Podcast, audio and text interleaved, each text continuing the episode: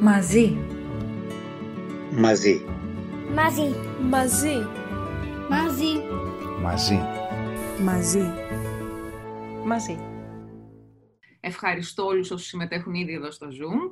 Είναι μεγάλη μου χαρά να, και φαντάζομαι μιλάω και για τον Τόλι, να σας έχουμε κοντά μας και περιμένουμε να μας κάνετε ωραίες ερωτήσεις, να μοιραστείτε τη δική σας ενέργεια, τις δικές σας εμπειρίες ίσως πάνω στα θέματα που θα συζητάμε. Πάντως για μένα μεγάλη μου τιμή, μεγάλη μου χαρά και ευχαριστώ που κάποιος είπε ότι τον πορώνω και εσείς με πορώνετε πάρα πολύ. ευχαριστώ. Οπότε τώρα είμαστε live και στο Facebook. Αυτή τη Γεια σας και στο Facebook. Γεια σας, παιδες υπέροχοι. Το κάνουμε στα ελληνικά, οπότε καλωσορίζουμε όλους από Ελλάδα και Κύπρο ή όπου αλλού στον κόσμο είναι ελληνόφωνες και όπως είπα το παραδίδω αρχικά στον Τόλι τον υπέροχο. Λοιπόν, ναι, είναι και εγώ καλησπέρα σε όλους που και ευχαριστώ που ήρθατε και ανταποκριθήκατε τόσο πολύ σε αυτό το κάλεσμα.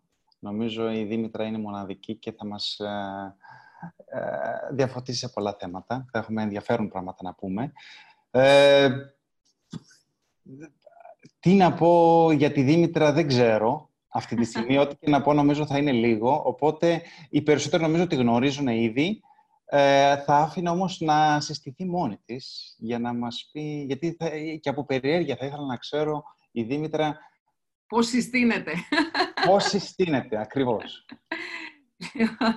ε, ευχαριστώ για τον μπαλάκι, Τόλι. Ε, δεν συστήνομαι συνήθως με κάποιον ιδιαίτερο λόγο, πέρα από αυτό που σου είχα πει και άλλη μια, σε μια υπέροχη κουβέντα που είχαμε κάνει τόλοι, ότι ε, λέω τον εαυτό μου σαν έναν αναζητητή της αλήθειας και των αλήθειων. Δηλαδή, όπως και εγώ, όπως και οι υπόλοιποι φαντάζομαι, αναζητούμε πάντα απαντήσεις στα ερωτήματά μας που γεννώνται από την καθημερινή μας εμπειρία και έτσι αυτό τον τίτλο έχω ενός αναζητητή που ποτέ δεν σταματά να ρωτά και που πάντα λαμβάνει με πολύ αγάπη τις ερωτήσεις, τις απαντήσεις μάλλον στις ερωτήσεις μου από την άλλη πλευρά, όπως τη λέω εγώ, την πνευματική πλευρά του εαυτού μου, που έχουμε όλοι μας. Ε, τώρα έχουμε και εμείς εδώ λίγο, τώρα πάνε τα κορίτσια για ύπνο, οπότε ναι, έχουμε τελευταίες Οικογενειακές ε, καταστάσεις εν, εν διαμέσου κορονοϊού και μη. Έτσι, ακριβώς. Ε, Όσοι λοιπόν είστε με τις οικογένειες πάρα πολύ ωραία, ε, γράψτε μας ε, αν παίζετε παιχνίδια, αν ε, με την καλή έννοια τρώγεστε στην καθημερινότητα και όλα αυτά τα υπέροχα. Είναι ένα από τα ωφέλη, νομίζω, που είχαμε αυτή την περίοδο. Έτσι. Εγώ πιστεύω ότι... Εγώ το βλέπω σαν τεράστιο δώρο. Και μέσα, σε αυτή τη ε, διαδικασία γεννήθηκε και το μαζί, το οποίο πατάει σε τρεις δηλώσεις και θα ήθελα εδώ πέρα και τη δική σου άποψη. Θα κάνουμε ένα λίγο speed interview. Ε, ναι. Εγώ θα σου λέω μία φράση και εσύ θα καλείσαι να πεις πώς το βλέπεις εσύ, πώς, πώς το εξηγείς και τι σημαίνει αυτή την περίοδο. Οπότε θα ξεκινήσουμε το πρώτο, το ότι είμαστε όλοι ένα είμαστε όλοι ένα και βαθιά μέσα μας το γνωρίζουμε. Okay. υπάρχουν αρκετά. εδώ μου βγαίνει να πω δύο πράγματα. Okay. Σαφέστατα ναι και ταυτόχρονα ε, ο καθένας από εμάς έχει και όλα. ωραίο. Και δεν υπάρχει κάτι το οποίο πρέπει να κάνεις εάν μπορούσαμε με χιούμορ να βάλουμε ένα πρέπει, θα ήταν πρέπει να γνωρίζουμε ότι δεν υπάρχει τίποτα που χρειάζεται να κάνεις. Ωραία.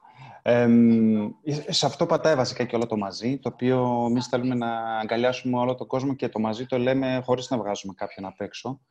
Ε, με την έννοια το ότι υπάρχει πλήρης αποδοχή και από τη στιγμή που είμαστε όλοι ένα, ε, ό,τι και να μας καθρεφτίζει ο άλλος, ε, είναι ένα κομμάτι του εαυτού μας. Οπότε και εδώ έρχεται πάλι η πάση σε σένα, το τι σημαίνει όλο αυτό που γίνεται αυτή τη στιγμή και τι μας καθρεφτίζει και τι γίνεται αυτή τη στιγμή. Πώς μπορούμε να το... Γιατί όλοι νομίζω ψάχνουν και ένα νόημα και ένα γιατί.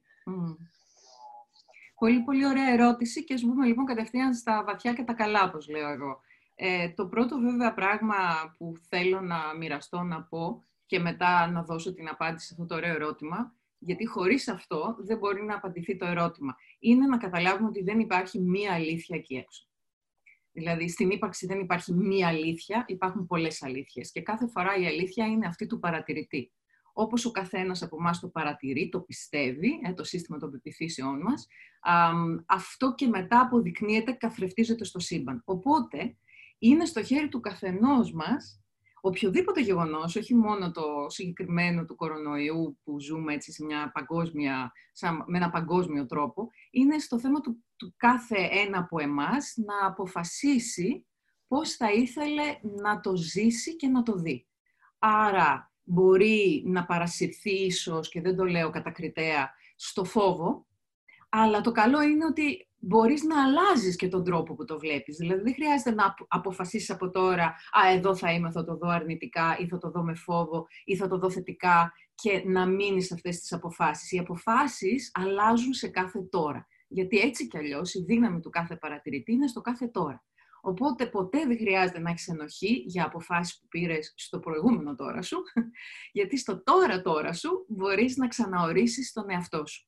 Έχοντας πει λοιπόν αυτή τη βασική αρχή με την οποία εγώ ε, ζω τη ζωή μου, διδάσκω, είναι ουσιαστικά η 5D Miracles Method σε πολύ σύντομο τρόπο έτσι, δηλαδή βασίζεται σε αυτή την ιδέα ότι ο παρατηρητής, ο καθένας από εσάς, δημιουργεί την πραγματικότητά του και την ερμηνεύει και μετά καθρεφτίζεται αυτή η ερμηνεία. Γιατί; Για να μπορέσεις να δεις αυτό το καθρέφτισμα και την επόμενη στιγμή να αποφασίσεις αν θέλεις να συνεχίσεις να το ερμηνεύεις έτσι ή να αλλάξεις την ερμηνεία σου και να την κάνεις με έναν τρόπο που σε συμφέρει περισσότερο. Οπότε, από τη δική μου πλευρά, αυτό που πάρα πολύ λέω και στους μαθητές μου και κάποιοι είναι εδώ και κάποιοι παρακολουθούν επίσης από το Facebook Live, γεια σας, ε, και με χιούμορ πάντα τους λέω, θα μαλλιάσει η γλώσσα μου με την καλή έννοια, ε, να τους το λέω, είναι ότι είναι μια τεράστια ευκαιρία που εμείς οι ίδιοι σαν παρατηρητές, όχι κάτι έξω από εμάς, και αυτό είναι πολύ σημαντικό σημείο και θα περίμενα κάποιες ερωτήσεις ίσως από αυτούς που μας ακούνε. Εμείς οι ίδιοι αποφασίσαμε ότι ε, σε αυτό το 2020, ε, σαν δημιουργή, σε κάποιες από τις εκδοχές του 2020, πετάω εδώ πολύ ψωμί για, για ωραία συζήτηση, δεν υπάρχει μόνο μία εκδοχή του 2020 στην ύπαρξη και κβαντομηχανικά. Σε αυτές που εμείς ζούμε τώρα και συνομιλούμε εδώ στο υπέροχο Zoom, αποφασίσαμε να παίξουμε με τον κορονοϊό σαν μια αφορμή να βγουν στην επιφάνεια, να καθρεφτιστούν ε, όλοι μας οι φόβοι, είτε οι πολύ έντονοι, είτε ότι έχει μείνει σαν κατάλοιπο. Γιατί; Για να τους δούμε και να πούμε θέλω να συνεχίσω να έχω αυτές τις απόψεις, αυτούς τους φόβους στη ζωή μου και αν όχι, α, μήπως ήρθε η ώρα να βάλω τη δήλωση, γιατί προσέξτε και ένα άλλο πολύ σημαντικό κομμάτι, να μην νιώθετε κανένα βάρος ότι πρέπει να αλλάξετε τους φόβους σας εδώ και τώρα. Γιατί έχει μια ρουτίνα αυτός ο φόβος, έχει ε, υπάρχουν χρόνια ίσως που κουβαλάτε αυτές τις ιδέες ή αυτούς τους φόβους. Άρα δεν καλείστε επιτόπου να το αλλάξετε και να νιώθετε τη μεγάλη ενοχή, αλλά καλείστε να δηλώσετε την πρόθεσή σας. Τι θέλετε, δηλαδή κάποιος μπορεί να πει συνεχίζω να φοβάμαι ότι κάτι θα πάθουν οι καλοί αγαπημένοι μου άνθρωποι. Μπορεί να είναι ένας τέτοιος φόβος που έχει ξυπνήσει από τον κορονοϊό. Κάποιος άλλος μπορεί να έχει ένα φόβο, κάτι έξω από εμένα, αποφασίζει το αν εγώ θα έχω αυθονία. Ε, κλείνουν τα μαγαζιά, κλείνουν οι δουλειές. Ε, Κάποιος άλλος μπορεί να έχει ένα φόβο ε, ότι κάποιοι εκεί έξω με τις ε, αποφάσεις τους ε, δημιουργήσανε πράγματα που βλάπτουν εμένα και άλλους. Ε, άπειροι φόβοι μπορεί να βγαίνουν στην επιφάνεια. Κάποιοι έχουν φόβο σενάριων της συνωμοσίας. Και αυτό μέσα στο παιχνίδι. Έτσι, άπειρα, άπειρα, άπειρα. Και εκεί καλείσαι να πεις, ωραία, δεν μπορώ ακόμα να μην το φοβάμαι, αλλά θα ήθελα πάρα πολύ να μην το φοβάμαι. Και αυτό αρκεί, σαν πρώτο βήμα. Οπότε εδώ περιμένω κουβέντα.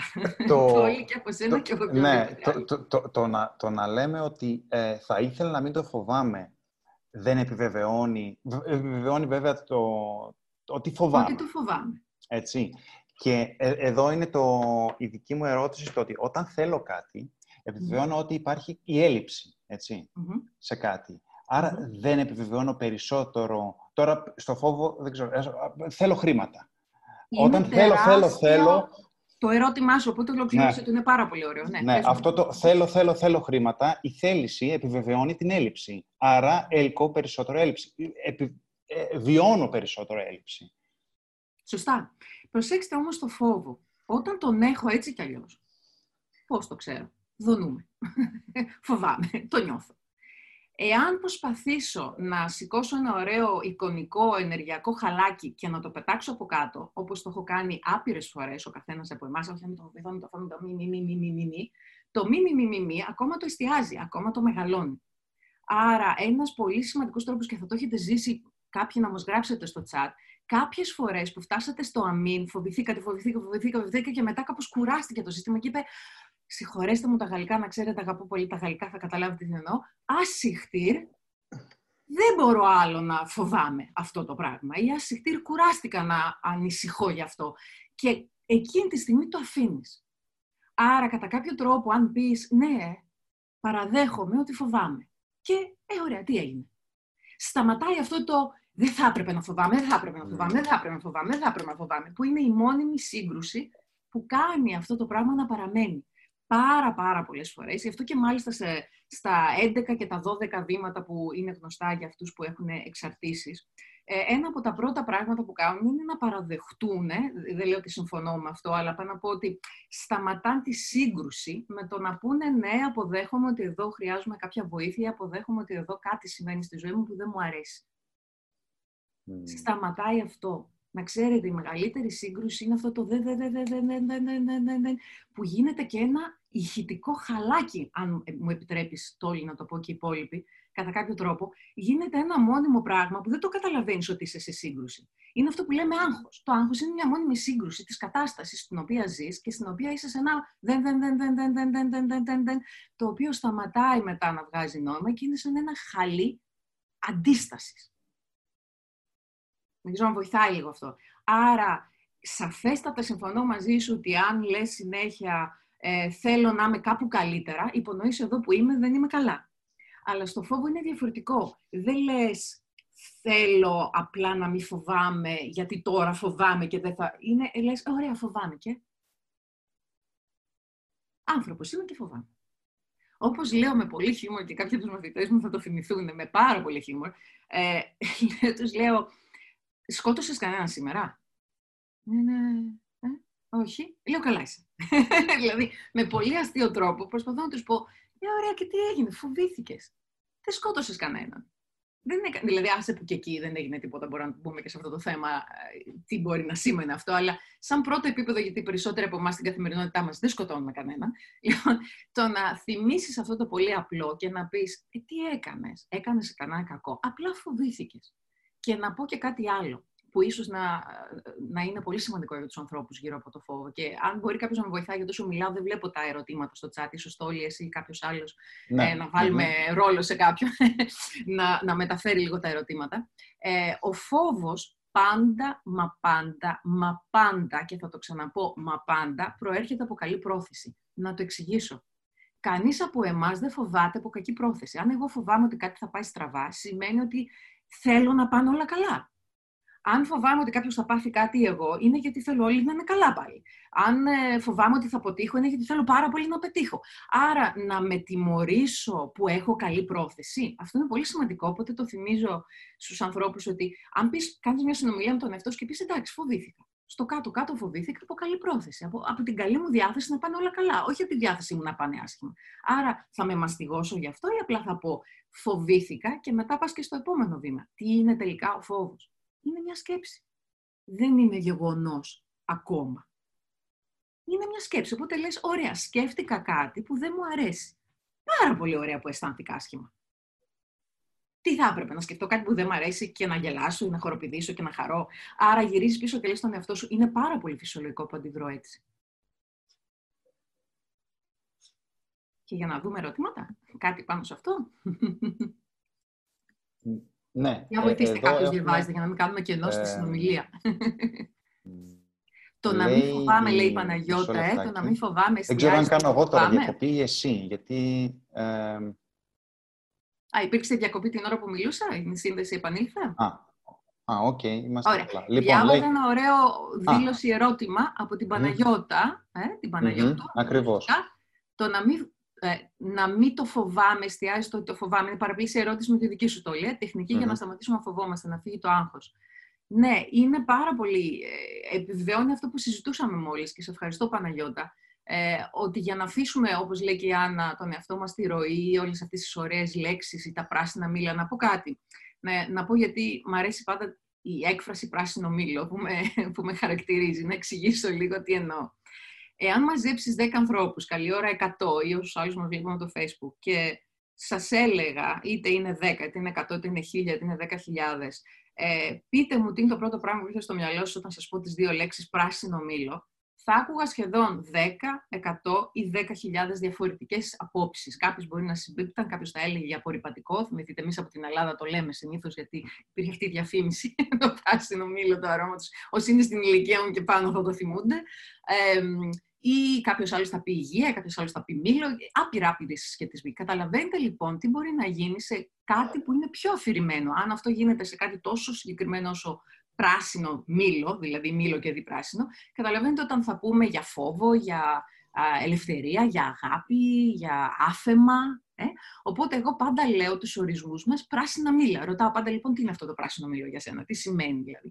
Με αυτή την έννοια λοιπόν, πολύ ωραία μας είπε και νομίζω η Άννα, ε, να αφήνουμε τον εαυτό μας στη ροή, αλλά το, το αφήνω τον εαυτό μου στη ροή είναι ένα πράσινο μήλο σημαίνει κάτι διαφορετικό για τον Τόλι, σημαίνει κάτι διαφορετικό για μένα, σημαίνει κάτι διαφορετικό για την αυσικά μου που βλέπω εδώ μπροστά μου. Ε, οπότε με αυτή την έννοια πάντα είναι σημαντικό να λέμε τέτοιες ωραίες εκφράσεις, αλλά να τις εξηγούμε τι εννοεί ο καθένας από τη δική του εμπειρία.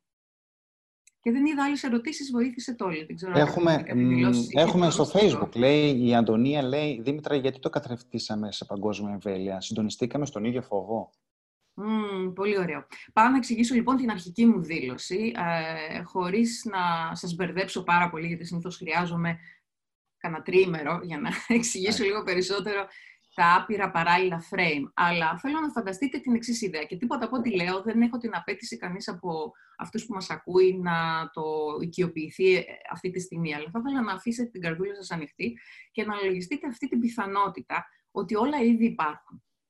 Άρα, μέσα σε αυτό το όλα ήδη υπάρχουν, θέλω να φανταστείτε ότι υπάρχουν και άπειρε εκδοχέ τη γη.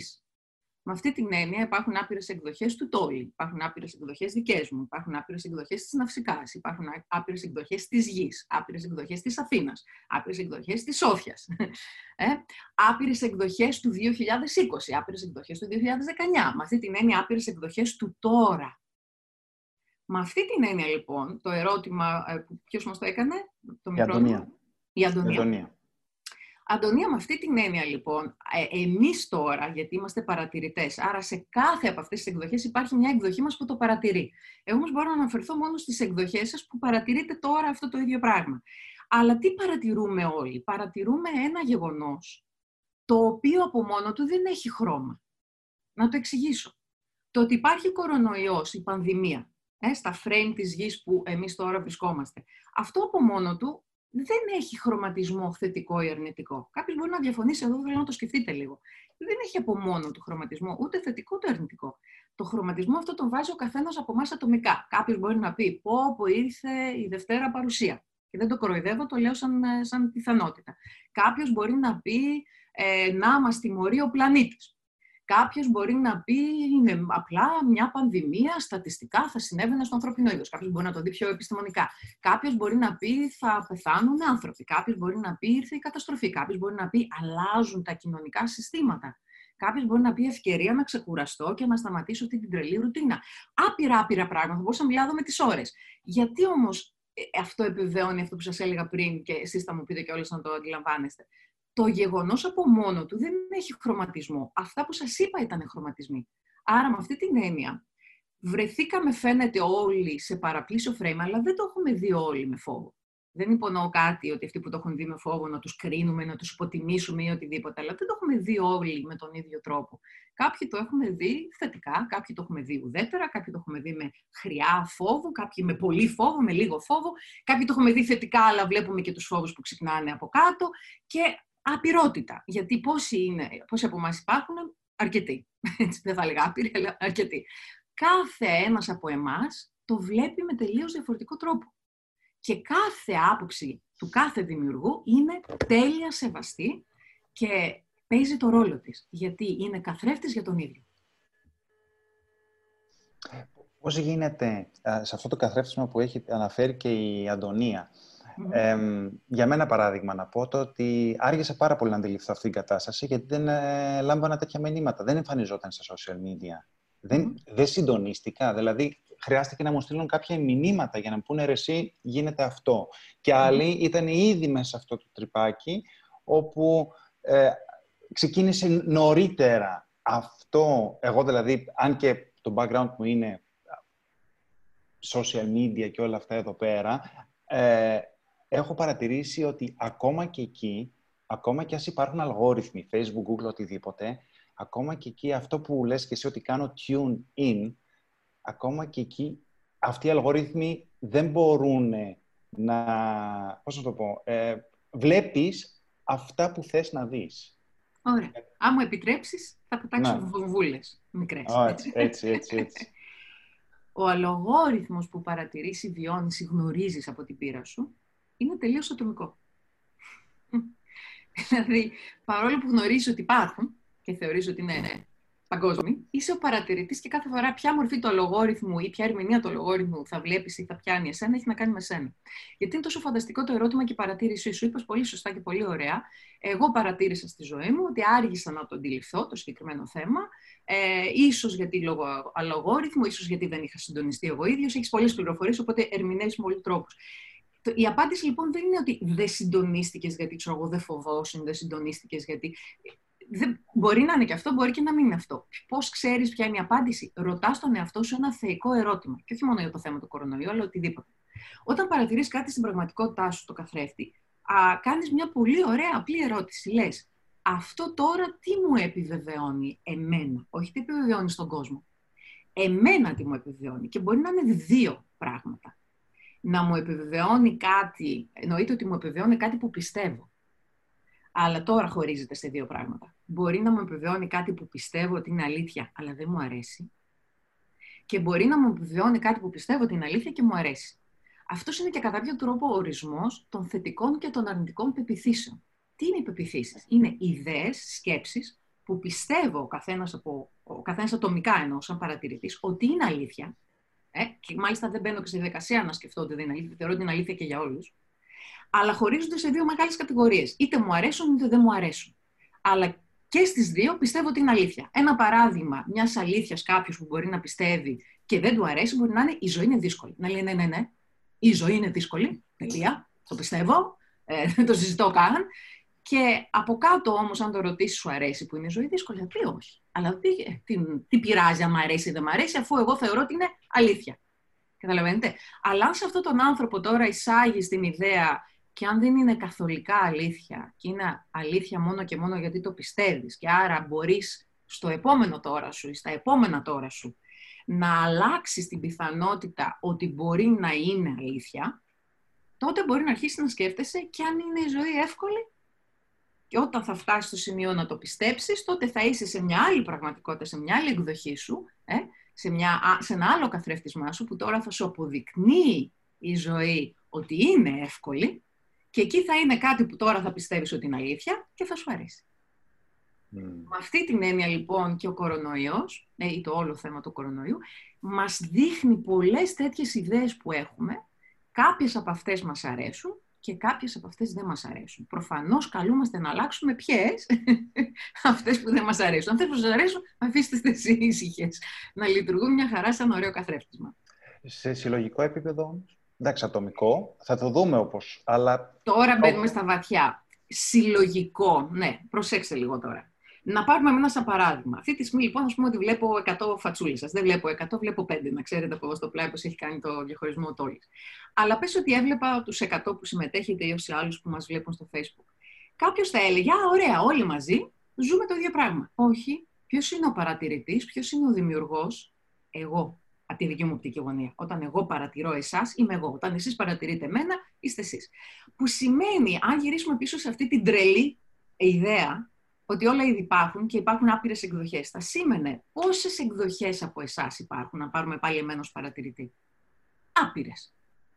Άρα, αν εγώ βρισκόμουν σε μια πραγματικότητα και έλεγα όλοι μας βλέπουμε το ίδιο, είναι γιατί εγώ αποφάσισα να πάω σε αυτή την εκδοχή που όλοι βλέπουν αυτό το ίδιο που εγώ είχα αποφασίσει ότι είναι η αλήθεια. Υπάρχουν όμως και άπειρες εκδοχές που είναι με άλλες μου εκδοχές. Εδώ πετάω όλους στα βαθιά, όσους δεν είναι οι μαθητές μου. Που μπορεί να παρατηρούν κάτι άλλο, να είναι σε μια ε, εκδοχή της γης που δεν έχει κορονοϊό, μπορεί να είναι σε μια εκδοχή που έχει άλλο ιό, μπορεί να είναι σε... και ό,τι μπορεί να φανταστείς εδώ. Ελπίζω να μην πέταξα πολύ βαθιά κάποιους που πρώτο εξάγονται σε αυτή την ιδέα, αλλά κρατήστε την ιδέα, εάν ήταν αλήθεια, ότι όλα ήδη υπάρχουν. Και άρα άπειρες εκδοχές. Άρα δεν υπάρχει μία παγκόσμια πραγματικότητα. Γυρίζω τώρα σε αυτό το πράσινο μήλο. Λέει mm-hmm. κάποιος μια παγκόσμια πραγματικότητα, μια παγκόσμια συνειδητότητα. Όχι, φανταστείτε ότι υπάρχουν άπειρες εκδοχές της παγκόσμιας πραγματικότητας και άπειρες εκδοχές της παγκόσμιας συνειδητότητας. Άρα εσύ που βρίσκεσαι, εκεί που πιστεύεις ότι είναι αλήθεια. Είτε σου αρέσει, είτε δεν σου αρέσει. Δεν νομίζω ότι το έχω πει ποτέ με αυτό ακριβώς τον τρόπο και μου αρέσει που το είπα έτσι, γιατί νομίζω ότι για κάποιον που το ακούει μπορεί να βγάζει νόημα. Θα μας πει. μπορεί να πει τι λες, Δήμητρα; Οι, οι πραγματικότητες όμως ε, κατά πόσο εξαρτώνται ε, από το εξωτερικά. Δηλαδή, έτσι, αυτή τη στιγμή γίνεται ένα πόλος. Δηλαδή, γίνεται ένα. Ε, σκάει ένα ηφαίστειο. Εκείνη τη στιγμή. Σε αυτό μία εκδοχή γεγονός... του ηφαιστείου σκάει, σε άπειρες άλλες δεν σκάει. Σε άπειρες άλλες δεν υπάρχει και σε άπειρες άλλες ό,τι μπορείτε να φανταστείτε. Θέλω αυτοί που μας ακούν τώρα και δεν έχουν, ε, δεν έχουν περάσει από αυτό το τριήμερο που χρειάζομαι εγώ καμιά φορά, ή έτσι νομίζω, δικό μου πράσινο μήλο είναι, ότι θέλω ομαλά τρεις μέρες να πω σε κάποιον αυτή τη νέα ιδέα να βλέπει τη ζωή. Αλλά, και πάντα, εάν είναι έτσι, ε, εγώ θέλω να κρατάτε ένα ερώτημα, αν υπάρχει απειρότητα. Γιατί υπάρχει αυτή η πιθανότητα, ίσως να την σκεφτείτε. Τότε υπάρχουν άπειρα ηφαίστεια.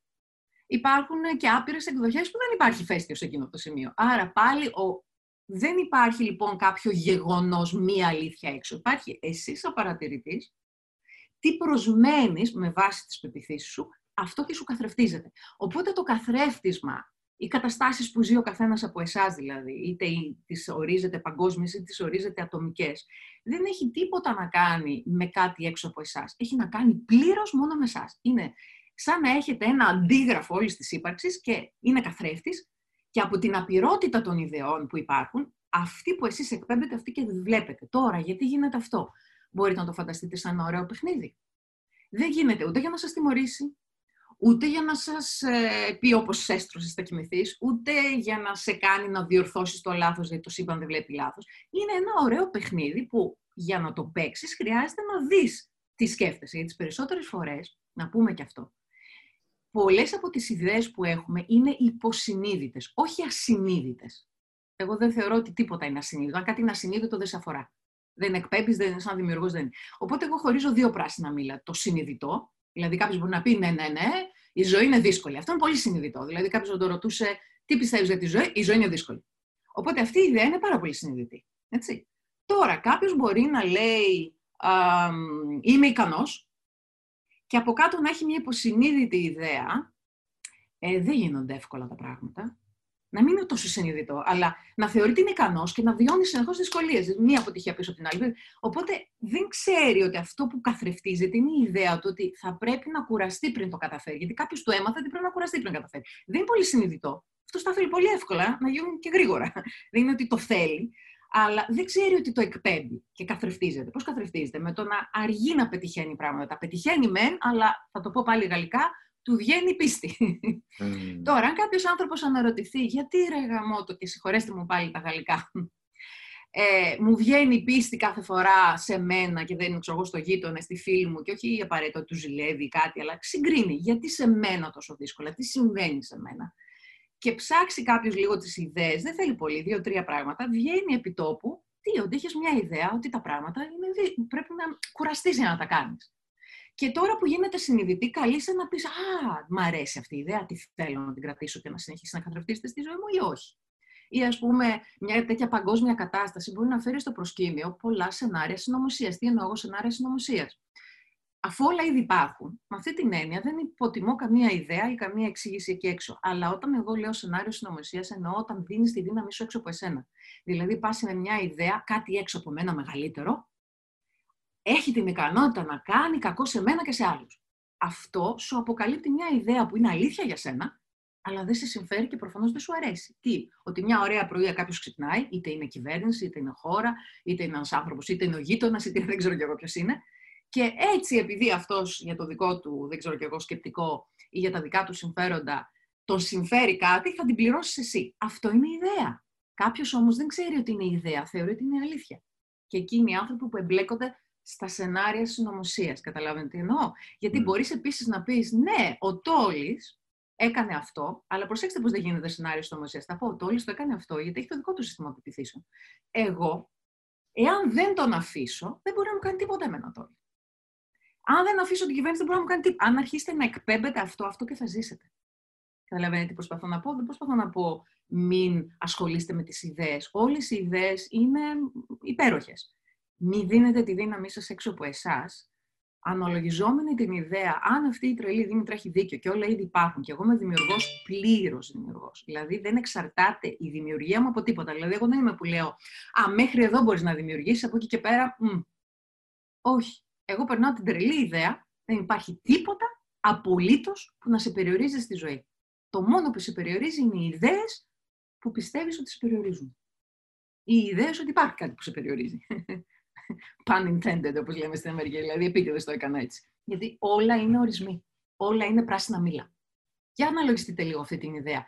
Τίποτα εκεί έξω δεν είναι σαν σταθερά, εκτός μας δίνει μια πληροφορία για πέντε νόμους, αλλά δεν θέλω τώρα να να, να τραβήξω την, την ιστορία πολύ μακριά από εκεί, γιατί κάποιος θα έπρεπε να εξηγήσει αυτούς τους πέντε νόμους. Αλλά πέρα από αυτούς τους πέντε νόμους, πέντε αρχές που είναι πολύ βασικές, που μας λέει η άλλη πλευρά, όλα τα υπόλοιπα είναι ο δημιουργός.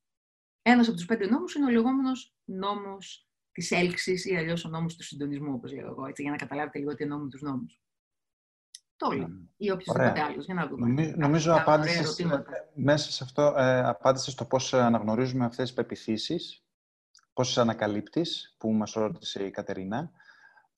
να ξανακούσω το ερώτημα, συγγνώμη για το άκουσα αυτό. Είπε, ε, μπορώ να ανακαλύψω αυτές τις πεπιθήσεις και πώς.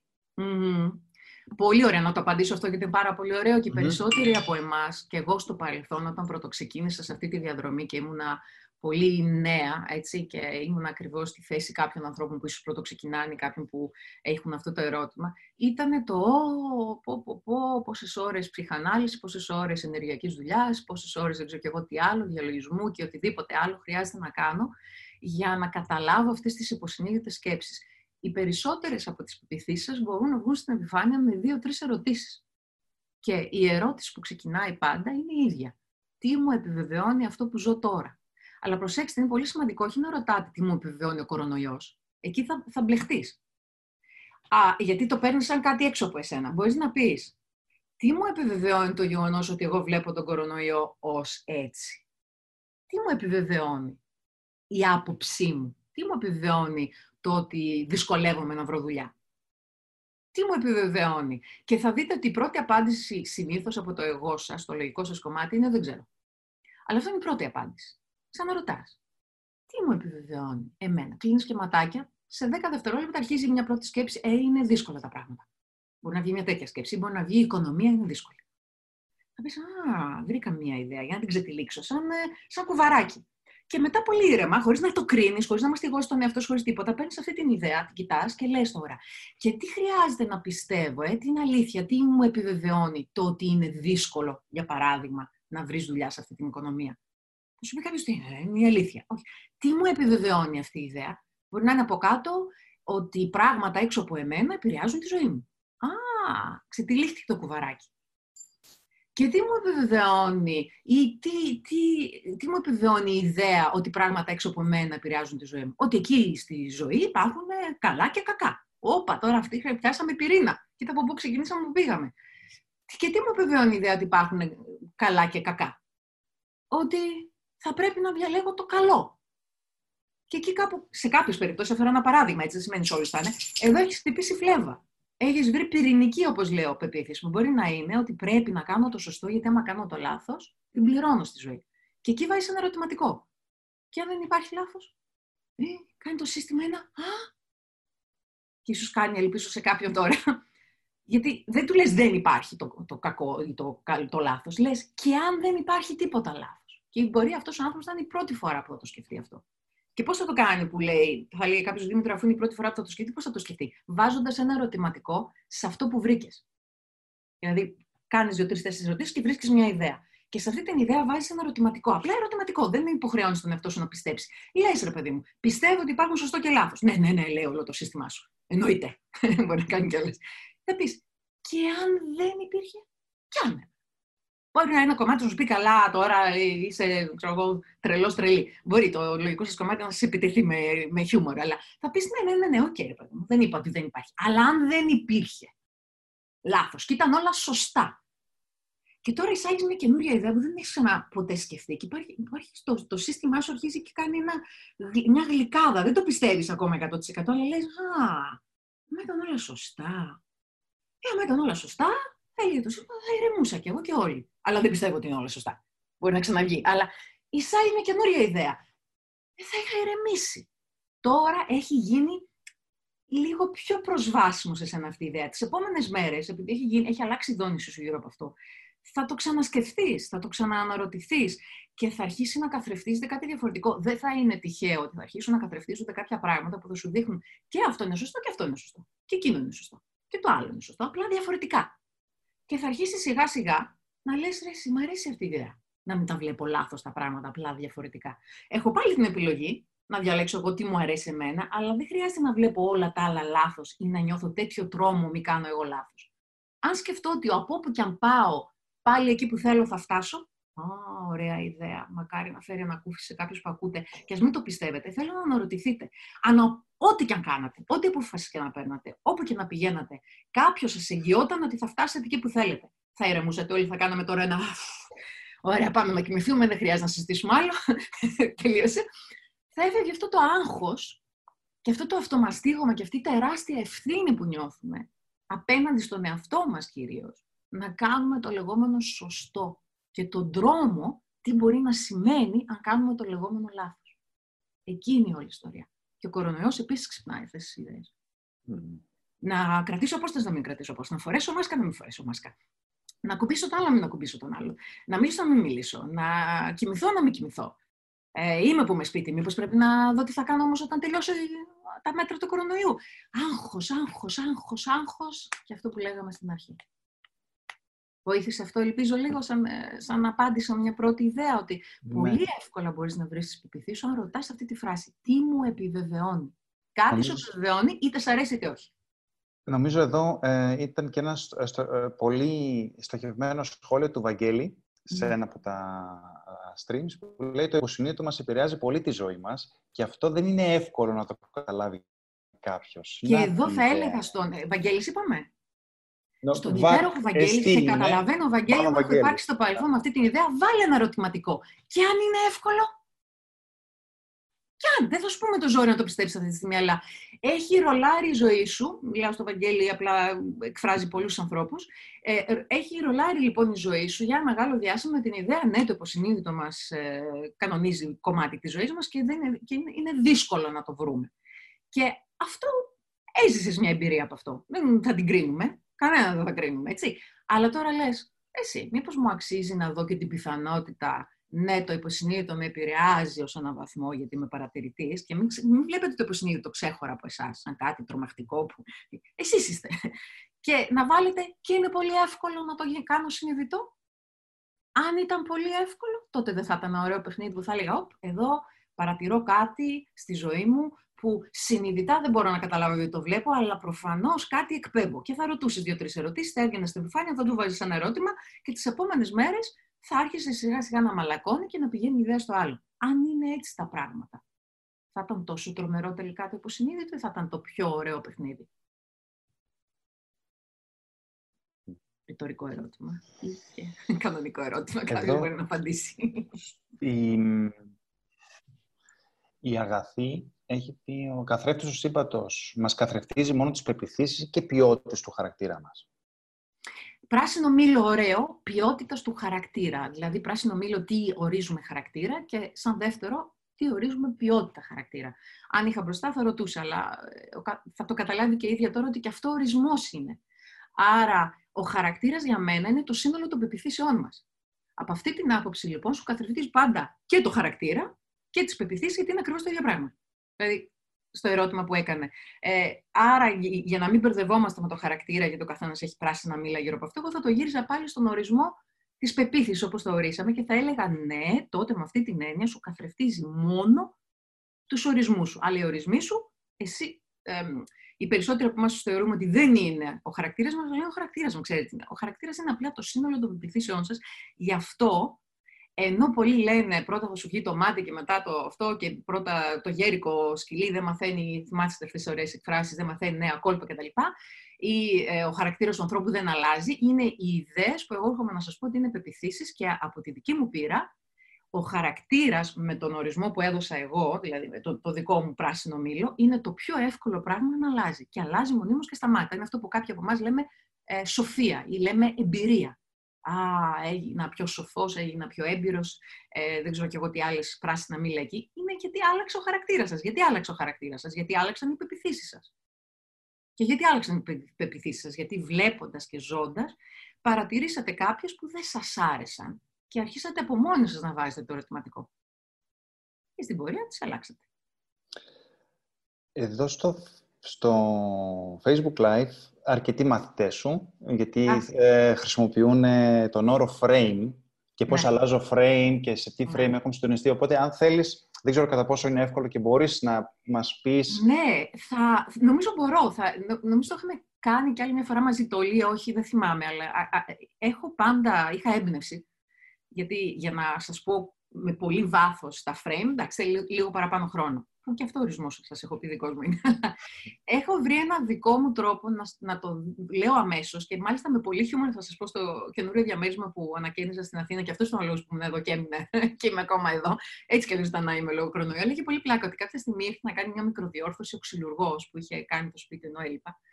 Και ε, ξεκινήσαμε σε πέντε λεπτά να πούμε κάτι και κάτι του πέταξα εγώ για το γιατί χρειάζεται να διορθώσουμε αυτό το σημείο και γιατί ξέρω και... Και δεν, είχε, δεν είχα καθόλου χρόνο μαζί του, έτσι είχα πέντε λεπτά έτσι και του έκανα αυτό που θα κάνω σε εσάς και μου είπε το πιάσα! Κατάλαβα τι είναι, τι λες τώρα! Ο ξυλικός είναι φανταστικός λοιπόν. Και αυτό που βγαίνει πάντα να πω είναι το εξής. Αν κουνήσω το χέρι μου από εδώ, εδώ, δεν την ξανακάνω αυτή την κίνηση. Θα έλεγα κάποιος είναι η Δήμητρα, ένας σώμα, ένα άνθρωπος. Ε; Που κουνάει το χέρι της από εδώ, εδώ.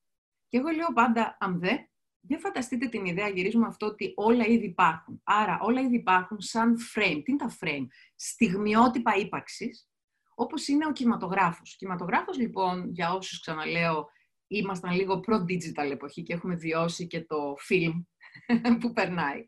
Ξέρουμε ότι ουσιαστικά είναι δυσδιάστατες φωτογραφίες, ε, που περνάνε πολύ γρήγορα από ένα προβολέα και δίνουν την ψευδέστηση της κίνησης. Εξού και κινούμενα σχέδια ή κινηματογράφους. Ε, σωστά, νομίζω όλοι κάπου έχουμε αυτή την ιδέα και υπάρχει πια το digital της εποχής. Θέλω τώρα να φανταστείτε την εξής τρελή ωραία ιδέα. Ότι μπορεί η ίδια ύπαρξη να είναι τώρα στιγμιότυπα, φιλμ, καρέ φιλμ, ε, όχι προφανώς φιλμ, αλλά το πιο κοντινό, ε, τα οποία όμως είναι τρισδιάστατα, αντί για δυσδιάστατα.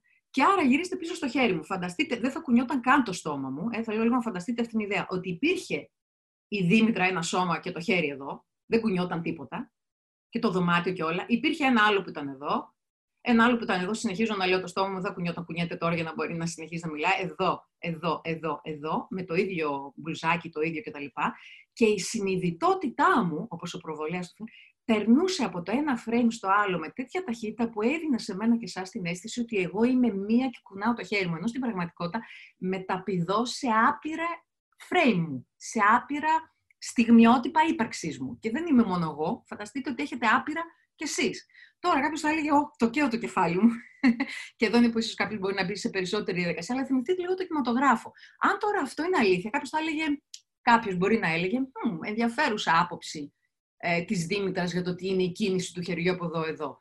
Αλλά έχει πληθώρα πραγμάτων εδώ. Γιατί φανταστείτε και το απειρότητα. Άρα θα σήμαινε και λέω πάντα και σε ομιλίες μου αυτό. Φανταστείτε ότι μπορεί εδώ, ε, μέσα στην απειρότητα, το σώμα μου αυτό, αυτό το frame, να έχει καρκίνο.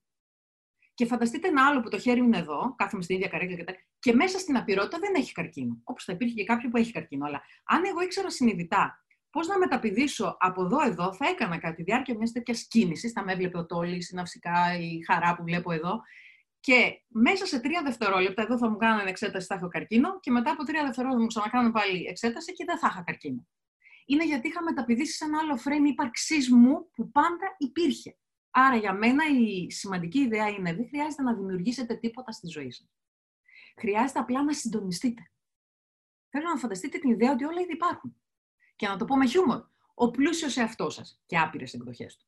Ο υγιής εαυτό σας και άπειρες εκδοχές του. Ο πυρηνικός επιστήμονας εαυτό σας και άπειρες εκδοχές του. Άρα δεν χρειάζεται να φτιάξετε την αυθονία σας. Χρειάζεται να συντονιστείτε στην αυθονία σας. Και εκεί γυρίζουμε πίσω στο καθρέφτισμα. Πώς βιώνω κάτι στην πραγματικότητά μου.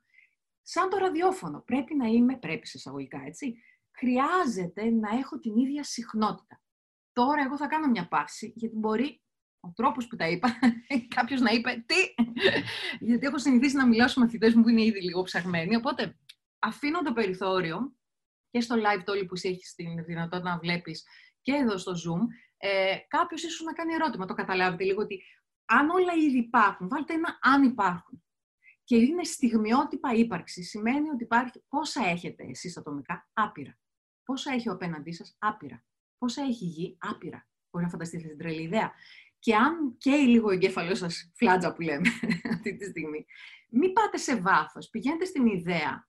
Άρα, δική μου δουλειά δεν είναι να φτιάξω κάτι, δεν είναι να φτιάξω το πετυχημένο μου εαυτό. Είναι να αρχίσω να εκπέμπω στη δόνηση του πετυχημένου εαυτού μου και θα πάω και θα το συναντήσω.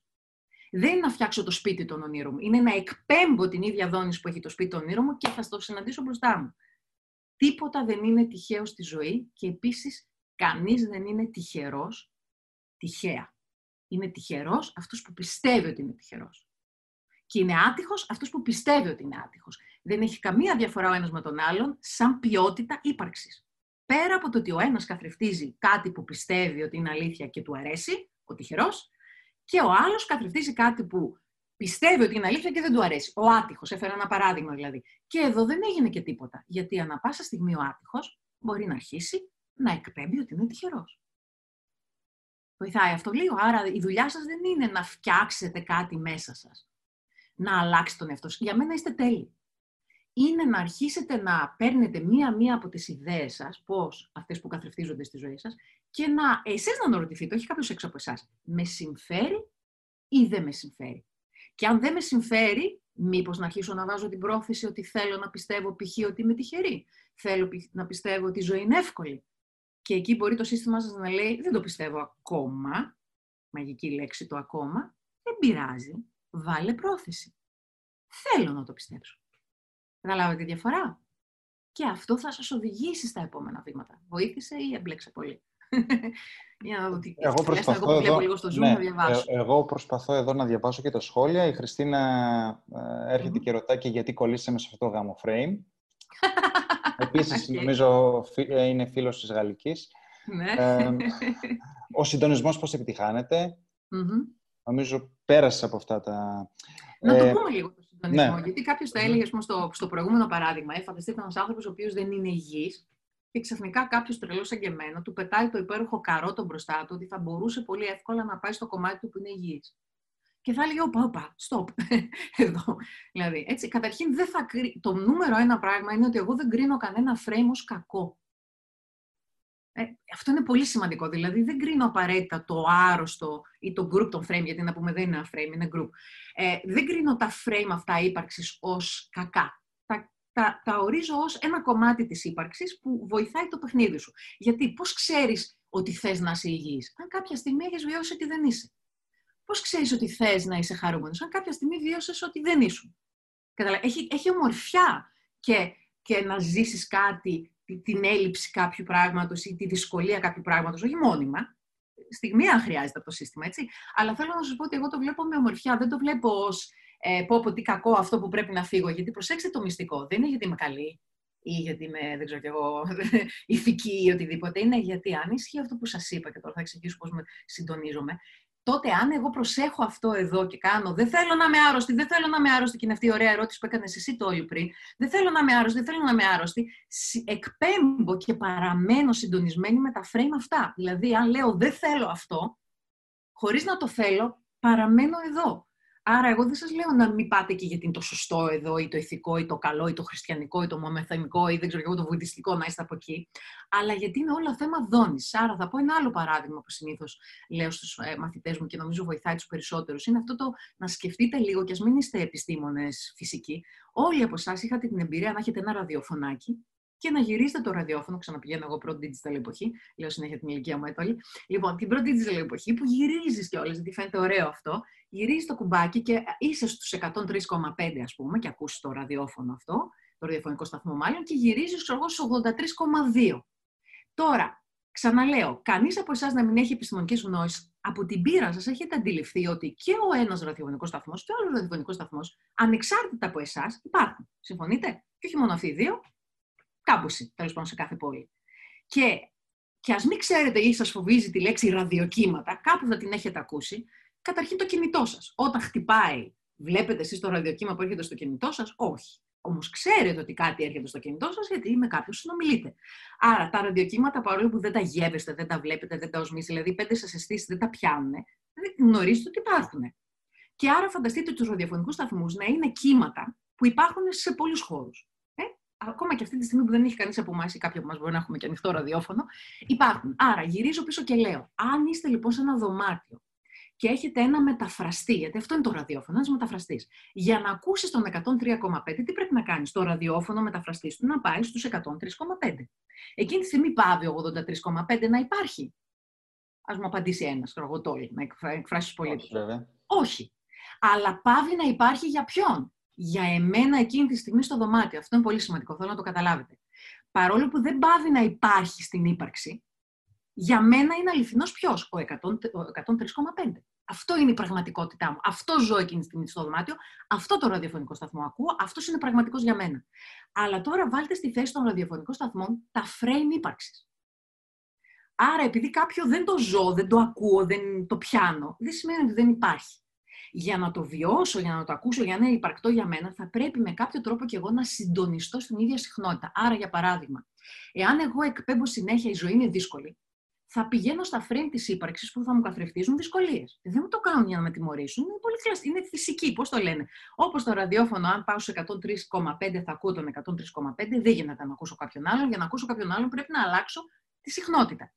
Άρα έτσι, αν κάποιος τώρα σιγά σιγά μαλακά και ήρεμα, χωρίς να τον τιμωρούμε ή χωρίς να αυτοτιμωρούμαστε, αρχίσουμε σιγά σιγά να εκπέμπουμε ρε, εσύ λες, ούτε καν το σίγουρο. Λες η ζωή να είναι εύκολη, Τώρα είμαι σε έναν ενδιάμεσο σταθμό που παίζει τραγούδια, μπορεί να είναι και δύσκολη, μπορεί να είναι και εύκολη. Τώρα μου καθρεφτίζεται αυτή η πιθανότητα, αλλά τώρα έχει αλλάξει κάτι. Λέω, όπα, εγώ άλλαξα λίγο αυτή την πιθανότητα και ζω κάτι καινούριο που δεν έχω ξαναζήσει. Αυτό μου δίνει έναυσμα, χαρά, να πω μήπως τελικά είναι ότι η ζωή είναι εύκολη. Και τότε μεταφέρομαι στον επόμενο σταθμό group frame και αρχίζει και μου καθρεφτίζεται ότι η ζωή είναι εύκολη. Και λέω, κοίτα αρέσει. Τώρα δεν θα συμφωνούσατε όλοι, δεν θα ψηλιαστώ ότι αυτό θα μπορώ να το κάνω για οποιαδήποτε ιδέα. Άρα, πώς αλλάζουμε και πώς συντονιζόμαστε. Με βάση το τι σκεφτόμαστε και τι νιώθουμε. Και εδώ είναι που, που κάνω crash test, σαν σεμινάριο σύντομο, μου αρέσει. Ε, εδώ είναι που θα ήθελα να δώσω τα δικά μου πράσινα μήλα για τις σκέψεις και για το συνέστημα. Μπορεί να βοηθήσει κάποιος. Ε, το, μάλλον περισσότερο το συνέστημα θέλω να σας ορίσω. Το συνέστημα λοιπόν είναι η αντίδραση του σώματός σας στις σκέψεις που κάνετε. Και αυτό που κάνει τον εαυτό σας το ραδιόφωνο, το συντονισμό σας, είναι το συνέστημά σας. Αν λοιπόν εγώ κάνω μια σκέψη, δεν αξίζω, ε, τότε το σώμα μου αντιδράει σε αυτή τη σκέψη. Και αυτή η συχνότητα με οδηγεί σε ένα frame που έχει παραπλήσια συχνότητα. Και ξαφνικά θα βρεθεί κάποιος μπροστά μου και θα μου πει: Δήμητρα, είσαι άχρηστη θα στεναχωρηθώ, θα πω, θα κρυφτώ, θα πω για άλλη μια φορά με είπαν αυτό ή υπονόησαν αυτό ή τέλος πάντων κάτι αυτό. Αλλά γιατί γίνεται αυτό, για να με τιμωρήσει, για να μου τραβήξει την προσοχή. Γιατί αν δεν αναρωτηθώ, πώς, αφού είμαι δημιουργός, πώς θα αλλάξω τη δόνηση; Είναι αυτό που λέω, αν είχα ένα σπυράκι και δεν με ενοχλούσε για κάποιο λόγο, δεν θα το έσπαγα ποτέ να το πω έτσι το πρόσωπο μου. Πες, δεν μου άρεσαν τα σπυράκια, αλλά άμα δεν περνούσα μπροστά από ένα καθρέφτη, να το δω και να πω, α, σπυράκι.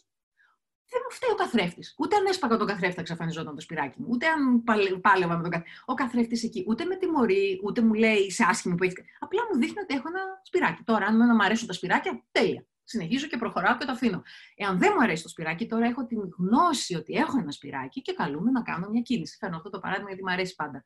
Ε, αλλά καταλάβατε ότι ο καθρέφτης είναι εργαλείο, δεν είναι τιμωρία. Δεν υπάρχει κριτική από τον καθρέφτη. Ε, το σύμπαν απλά σου λέει, θέλω να σου δείξω τι σκέφτεσαι. Αν σ' αρέσει, συνέχισε να σκέφτεσαι έτσι. Γιατί μην νομίζετε ότι σας καθρεφτίζει μόνο τα κακά. Πόσοι από εσάς εδώ αυτή τη στιγμή, και τώρα μπορεί να έχετε ένα ερωτηματικό, αυτό το έχω ξαναπεί ίσως όλοι, ε, ήσασταν σίγουροι ότι θα, αναπέ, θα αναπνεύσετε το επόμενο δευτερόλεπτο. Τώρα που σας το είπα, μπορεί να δημιουργηθεί καμιά αμφιβολία. Μήπως... λοιπόν, ήσασταν σίγουροι γιατί ήταν δεδομένο, το πιστεύατε και αυτό θα ζούσατε. Δηλαδή, καταλαβαίνετε, μέχρι που κάποιος μπορεί να το φέρει στο προσκήνιο και να πεις: Όπα, κάτσε, υπάρχει μια περίπτωση δηλαδή, να μην αναπνεύσω το επόμενο δευτερόλεπτο. Και αρχίζει τώρα και μπαίνει αυτή η ιδέα και δημιουργεί συντονισμό. Αλλά έφερα ένα τόσο απλό παράδειγμα, όπως ας πούμε, κάποιοι από εσάς είστε σε ένα σπίτι είτε το νοικιάζετε είτε σα ανήκει και ξέρετε ότι το επόμενο δευτερόλεπτο θα παραμένετε σε αυτό το σπίτι. Αυτό θα σας πω ότι είναι δόνηση, επειδή το πιστεύετε, παραμένετε εκεί. Καταλαβαίνετε τι προσπαθώ να πω. Με αυτή την ιδέα, όποιος κάποιος, για παράδειγμα, για να γυρίσω στο θέμα της υγείας, μια και ο κορονοϊός το έχει ενεργοποιήσει αρκετά. Αν κάποιος από αυτούς που μας ακούνε βιώνει κάποιο θέμα υγείας, είτε έντονο, άμεσο, είτε χρόνιο, Καταρχήν, θέλω να καταλάβετε το εξής. Υπάρχει κάποιος λόγος που η προσοχή σας είναι στη δόνηση της ασθένειας; Δηλαδή, θέλω να σου πω ότι έχετε μνήμες ότι είστε, ξέρω εγώ, ας πάρουμε μια χρόνια κατάσταση. Κάποιος λοιπόν είχε χρόνια θέμα με το πόδι του. Ε, Χωρίς να το θέλει, δεν το κάνει επίτηδες. Ε, τον ακολουθούν μνήμες. Ότι και χτες πονούσα και προχτές πονούσα και πριν ένα χρόνο πονούσα και πριν δύο χρόνια πονούσα.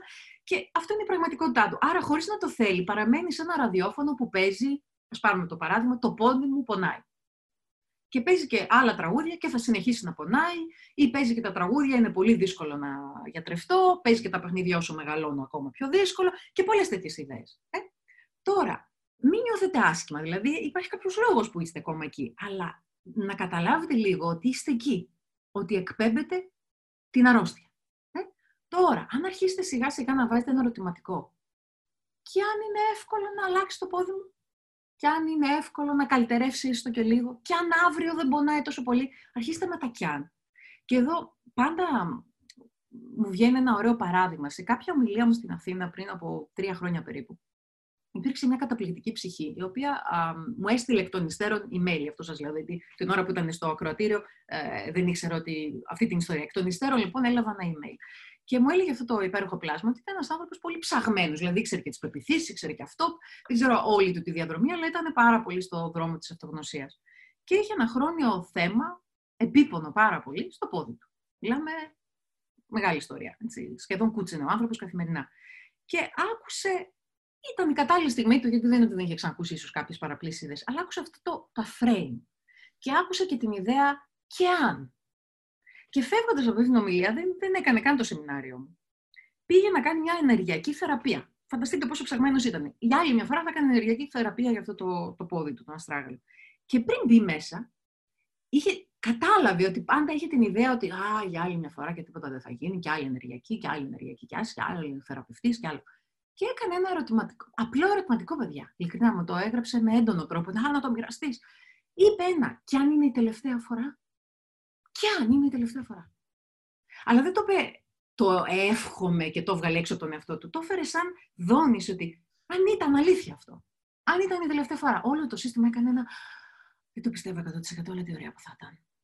Και όσο περίμενε να έρθει η σειρά του, ήταν στο τι ωραία που θα ήταν. Ήταν αρκετό, μου είπε γύρισα σπίτι και για πρώτη φορά μετά από δεν θυμάμαι πόσο μου είπε, 10 χρόνια, 15 χρόνια, δεν πονούσε ο αστράγαλος, μου είπε άρχισα να χοροπηδάω σαν άπιστος στο μας πάνω του για να δω μήπως είναι προσωρινό. Και φανταστείτε πόσο γρήγορα λειτουργεί. Ήταν βέβαια όριμο φρούτο. Ήταν, για να γυρίσω στην αρχή της κουβέντας μας λίγο, ήταν και αυτός ο άνθρωπος που είχε επιβιδίσει μέχρι εδώ και πάει πια. Με αυτό το μαστράγαλο.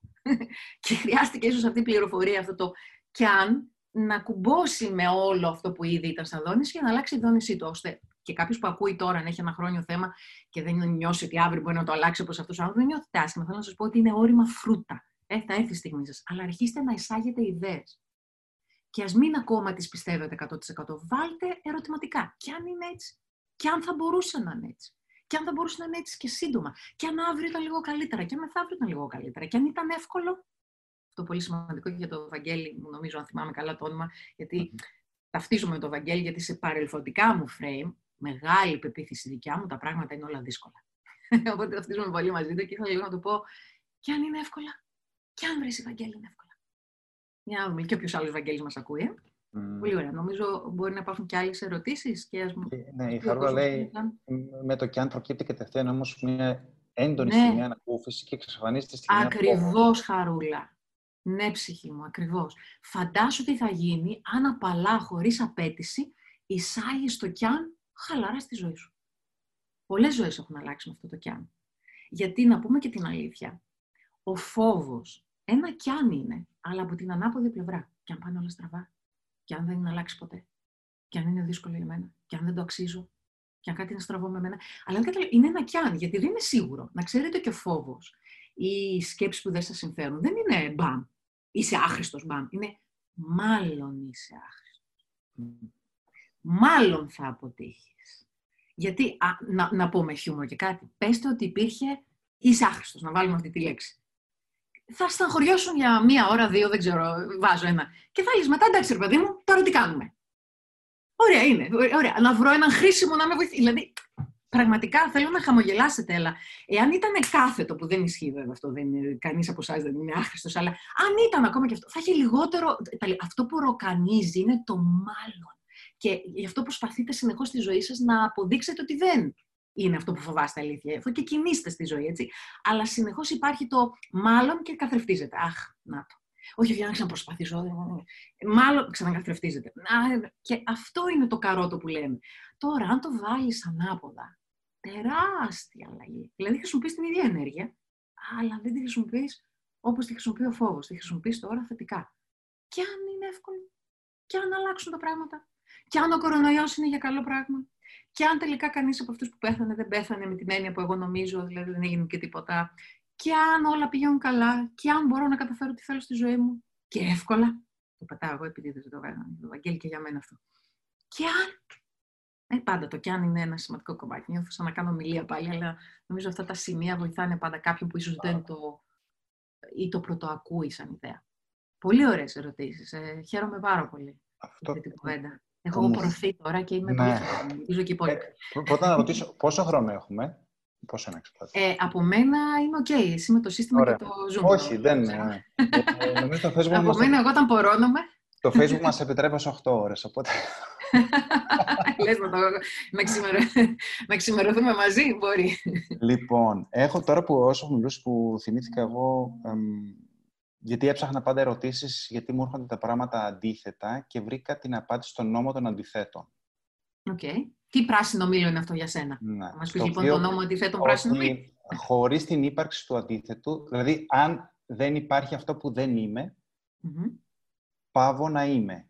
Δηλαδή, αν, στο, στο, αν δεν υπάρχει η έλλειψη, δεν υπάρχει αυθονία. Αν δεν υπάρχει το καλό, δεν υπάρχει το κακό. Οπότε, αν, και αυτό που αναζητάμε ως ψυχή είναι το βίωμα. Μμμ. Και έτσι εγώ εφησυχάστηκα με αυτό, γνωρίζοντας αυτό, το ότι αν επικαλυστείς κάτι, δηλαδή συντονιστείς ή θέλεις κάτι, την αυθονία, το πρώτο που θα σου σκάσει είναι η έλλειψη για να σου δημιουργήσει αυτό το πλαίσιο, το context. Μμ. Και αυτό είναι η απόδειξη ότι λειτουργεί ο νόμος της έλξης. Και συνήθως εκεί είναι που σκαλώνουμε, έτσι, εμένα με εξυπηρετεί, και λέμε, α, μάλλον δεν αξίζω, μάλλον δεν είμαι έτοιμος, μάλλον είναι πιο δύσκολο. Αν όμως εκεί τη στιγμή που έρθει το αντίθετο, πούμε, α, τέλεια, ακριβώς αυτό είναι που δεν θέλω, για δείξε μου τώρα το άλλο, περνάς από μέσα και μετουσιώνεται και Πολύ ωραίος τρόπος να το πεις και να το ορίσεις και να το κάνεις πεποίθηση. Το όλοι πάρα πολύ ωραίο και καταλαβαίνω γιατί μπορεί να λειτουργεί και σε σένα ή σε κάποιον άλλον που μπορεί να έχει αυτές τις πεποίθησει, μπορεί να φέρει τεράστια ανακούφιση. Και εδώ είναι που εγώ θα εισάγω αυτό που εσύ μόλις μου περιέγραψες, το νόμο των αντιθέτων, κάπως έτσι με το είπες. Είναι αυτό που εγώ ονομάζω με το δικό μου πράσινο μήλο το διπολισμό. Ότι, Αλλά το μόνο που θα ήθελα έτσι να σου πετάξω μια έξτρα ιδέα που μπορεί ίσως να, να, να προσθέσεις στο δικό σου ωραίο ορισμό που έχεις κάνει και να σε βοηθήσει, είναι να βάλει λίγο την ιδέα ότι δεν είναι απαραίτητο πάντα να βιώσω την έλλειψη κάποιου για να έχω την αυθονία του, για να έχω το αντίθετό του. Δεν είναι πάντα απαραίτητο, αλλά σίγουρα όταν βιώσω για λίγο την έλλειψή του θα μου ενισχυθεί ακόμα περισσότερο η ιδέα ε, ότι θέλω το ανάποδο. Και, και μετά θα συμφωνούσα πάρα πολύ στο δικό σου ορισμό ότι το ότι έρχεται η έλλειψή του με, με προετοιμάσεις στο να το πάρω. Αυτό δηλαδή να το δείτε ως βήμα, όχι, όχι ε, ότι δεν το κάνετε καλά, αλλά το κάνετε καλά. Εκεί έχετε μεγάλη ανακούφιση, φαντάζομαι, το όλοι σε εσένα. Έτσι. Τώρα, αν το βάλετε λίγο στο διπολισμό μέσα στο παιχνίδι που παίζουμε, ε, αντιλαμβανόμαστε τα περισσότερα διπολικά. Καταλαβαίνω το κρύο γιατί καταλαβαίνω τη ζέστη. Καταλαβαίνω την αγάπη γιατί καταλαβαίνω εγώ, την έλλειψη της αγάπης. Ή όλη αυτή την αίσθηση των αντιθέτων που λες και εσύ. Αλλά βάλτε και μια μικρή ιδέα ότι και σε πολλά άλλα πράγματα δεν χρειάζεται και να βιώσετε την έλλειψη. Το είχατε κατευθείαν. Άρα δεν είναι απαραίτητο, αλλά είναι σίγουρα πολύ ωραίο εργαλείο στο παιχνίδι σας. Αν εισάγεις και αυτή την ιδέα, τότε απορρίπτεις και την πεποίθηση πιθανών τόλοι που να σε οδηγεί πάντα πρώτα στην έλλειψη και μετά να το έχεις. Δηλαδή, κάνεις και μια πιθανότητα, ναι, κάποιες φορές θα έχω την έλλειψη και μετά θα έχω αυτό που θέλω, και κάποιες φορές θα πηγαίνω κατευθείαν σε αυτό που θέλω. Ναι. ώστε να ανοίξεις και αυτή τη δίωδο, καταλάβεις, να, να έχεις πο, πολύπλοκου ε, δρόμους για να πάρεις αυτό που θέλεις. Το πατάω το ότι αν δεν έχω βιώσει την έλλειψη, πώς θα αναγνωρίσω την αυθονία. Αν, δεν έχω, δηλαδή, αν δεν έχω γνωρίσει το σκοτάδι, ναι, αλλά προσέξτε, το έχετε γνωρίσει. Γιατί δεν χρειάζεται να το εμπειραθείς πάντα για να το γνωρίσεις. Πολλοί άνθρωποι, πολλοί μαθητές μου κάποιες φορές μου λένε πώς να δονηθώ σε κάτι που δεν έχω ζήσει ποτέ; Για παράδειγμα, πώς να δονηθώ ξέρω, στην αγάπη ή στην αποδοχή όταν έχω βιώσει μόνο απόρριψη; Α βάλουμε αυτό το παράδειγμα. Και λέω σε αυτούς τους υπέροχους ανθρώπους. Έχεις δει ταινία ή σύριαλ που ο ήρωας τον αποδέχονται και έχει αρχίσει και κλε με. έχεις πλαντάξει το κλάμα; Η απάντηση είναι ναι. Σημαίνει ότι το ξέρεις, το έχεις βιώσει. Μπορεί να νιώθεις ότι το έχεις βιώσει εσύ, αλλά σαν δόνηση τη γνωρίζεις. Καταλαβαίνετε, μπορεί να νιώθεις ότι εσύ δεν την έχεις καταφέρει, αλλά την ξέρεις. Οπότε με αυτή την έννοια μπορείς να δώσεις άφηση να και να πεις: Όχι, όλες τις δονήσεις τις ξέρω. Μπορεί να έχω ένα φόβο ότι δεν, δεν τις έχω βιώσει, αλλά όλες τις δονήσεις ξέρω γιατί είμαι ένα όν άπειρο. Θα γυρίσω πίσω σε αυτή την ιδέα. Αν είσαι ένα όν άπειρο και έχω δίκιο, σημαίνει ότι υπάρχουν άπειρες εκδοχές που έχουν ζήσει τα πάντα. Και την έλλειψη και το έχω και, και όλα αυτά σου ανήκουν και όλα αυτά είναι συνδεμένα μαζί σου. Άρα δεν χρειάζεσαι απαραίτητα να βιώσεις την έλλειψη για να μπορέσεις να βιωσει Όχι ότι δεν είναι ωραίος ο δρόμος κι αυτός, αλλά εγώ θέλω να τον μεγαλώσεις ακόμα περισσότερο το να πεις και έτσι μπορώ να το κάνω και γιουβέτσι μπορώ να το κάνω. Και δηλαδή αυτή η πληροφορία που παίρνουμε πάρα πολύ από την άλλη πλευρά και το δικό μου πράσινο μήλο της άλλης πλευράς είναι το, το, το εσωτερικό σας όν, το πνεύμα σας, ο ανώτερος εαυτός σας. Ε, πολλά πράσινα μιλάνε εκεί. Το πνευματικό σας κομμάτι, το όλο πνευματικό κομμάτι. Εγώ το λέω η άλλη πλευρά με χιούμορ, έτσι. Δεν το ξεχωρίζω όμως. Είναι είναι δικό σας κομμάτι. Είστε συνδεμένοι συνεχώς. Η άλλη πλευρά συνεχώς λοιπόν μας λέει ότι το σύμπαν είναι, και θα το πω αγγλικά αρχικά και θα με βοηθήσει το όλη στη μετάφραση, είναι inclusive, όχι exclusive. Δηλαδή, δεν, το σύμπαν δεν έχει ή αυτό ή εκείνο. Το σύμπαν είναι μονίμως και αυτό και εκείνο και το άλλο και το παράλληλο και το παραπέρα και το παρακείνο. Δικός μας ορισμός ήταν δεν μπορείς να τα έχεις όλα, ένας ωραίος αγαπημένος αυτός, ή για να έχεις κάτι θα πρέπει να θυσιάσεις κάτι άλλο. Αυτό θέλω, όσοι το έχετε, δεν θέλω να πάτε τόσο κόντρα στον εαυτό σου, γιατί μπορεί σας στη ζωή να το πιστεύετε αλήθεια αυτό. Δεν θέλω να νιώσετε άσχημα, αλλά θέλω να εισάγετε το ερωτηματικό. Και αν μπορώ να τα έχω όλα, γιατί γι' αυτό ο ορισμός είναι τελικά. Τι είναι το όλα. Μου έλεγε η μαμά μου καλή ώρα. Ε, δεν μπορούμε παιδί να τα έχουμε όλα στη ζωή. Και το δικό της όλα, αν το πιάσεις, δηλαδή τι ήταν, να είσαι ευτυχισμένος, χαρούμενος, να έχεις λεφτά, παιδιά. Ε, δηλαδή, το, αν το δεις στο σύμπαν, το όλα αυτό είναι τίποτα. Υπάρχει ένας τρόπος λοιπόν να πεις το δικό μου όλα είναι πάρα πολύ μικρό. Άρα μπορώ να το έχω. Δηλαδή, αν κάποιος ηρεμεί με αυτή την ιδέα, ή κάποιος άλλος μπορεί να πει τελικά, ε, αν όλα ήδη υπάρχουν, μήπως τα έχω ήδη όλα έτσι κι αλλιώς. Εγώ χρειάζεται απλά από αυτό τον παρατηρητή να καταλάβω ότι έχω δικαίωμα να το ζήσω. Άρα μπορείς να το δεις από πολλέ οπτικέ γωνίες, αλλά γυρίζω στην αρχική ιδέα. Για βάλτε λίγο την πιθανότητα, και ας μην είστε ακόμα πεπισμένοι, ότι μπορεί αυτό το σύμπαν να σας λέει ότι μπορεί να έχει το ένα πίσω από το άλλο, χωρίς να χρειάζεται να εγκαταλείψεις τίποτα. Και αυτό, και εκείνο, και το άλλο, και το παράλληλο, και το παραπέρα, και το παρακείνο, και τελειώμα να μην έχει. Αν είναι αυτό και δεν είναι το ή εκείνο ή το άλλο, τι μπορεί να σήμαινε για τη ζωή σας και για τις υπόλοιπες ζωές; Καταλαβαίνετε πώ εισάγεται. Όλα είναι ιδέες. Η μία ιδέα δεν έχει περισσότερη δύναμη από την άλλη. Έχει μόνο δύναμη όταν την πιστέψεις ή μάλλον να το πω πιο σωστά, όχι όταν την πιστέψεις, όταν τη γνωρίσεις. Και αν με επιτρέψεις εδώ να πω μια σημαντική κουβέντα. Όσοι ξεκινάμε στο ταξίδι της αυτογνωσίας και όσοι από εμάς είχαμε και κάποιο, ε, με, μεγαλώσαμε μέσα σε κάποια θρησκεία, όποια και είναι η θρησκεία, γιατί εγώ το, όπως και εσύ ε, συναλλάσσεις με ανθρώπους από όλο τον κόσμο και όλες τις θρησκείες. Άρα δεν παίζει ρόλο αυτό. όλοι το ίδιο background έχουμε, απλά έχουμε διαφορετικά πράσινα μήλα. Και άρα, αναλόγως στη θρησκεία, κάπου μάθαμε το να πιστέψεις την πίστη. Ε; Η ιδέα της πίστης. Και όμως δεν είναι ισχυρή η πίστη. Ή μάλλον υπάρχει κάτι πιο ισχυρό από την πίστη. Ε; Όντως, νομίζω ναι, ποιος είναι ο Λευτέρη, είναι από τους μαθητές μου. Ποιος είναι ο Λευτεράκο μου. Ναι. Λέει, ζωγραφίζει μήνυ σεμινάρια. Μπορεί να είναι. Ναι. Νομίζω είναι μαθητής μου, γιατί ναι. καταλαβαίνω ότι έχω περάσει το τρίμερο με, με, με κομματάκια. Ε, άρα, γυρίζοντας πίσω σε αυτό, είναι πάρα πολύ σημαντικό να πεις τελικά, αν όλα είναι ορισμοί και μπορώ να το έχω όλα, και το ένα και το άλλο και το παράλληλο, τι, τι θα σήμαινε για τη ζωή μου; Και εκεί θα αρχίσει να γίνεται και μεγάλη αλλαγή.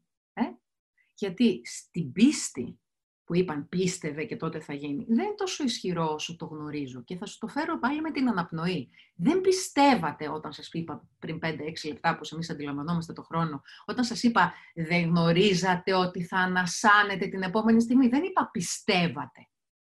Τι είναι πιο ισχυρό, πιστεύετε ότι θα ανασάνει την επόμενη στιγμή. Τώρα βέβαια το συζητάμε, αρχίζει και κατεβαίνει η ενέργειά του και πάει στο πιστεύω.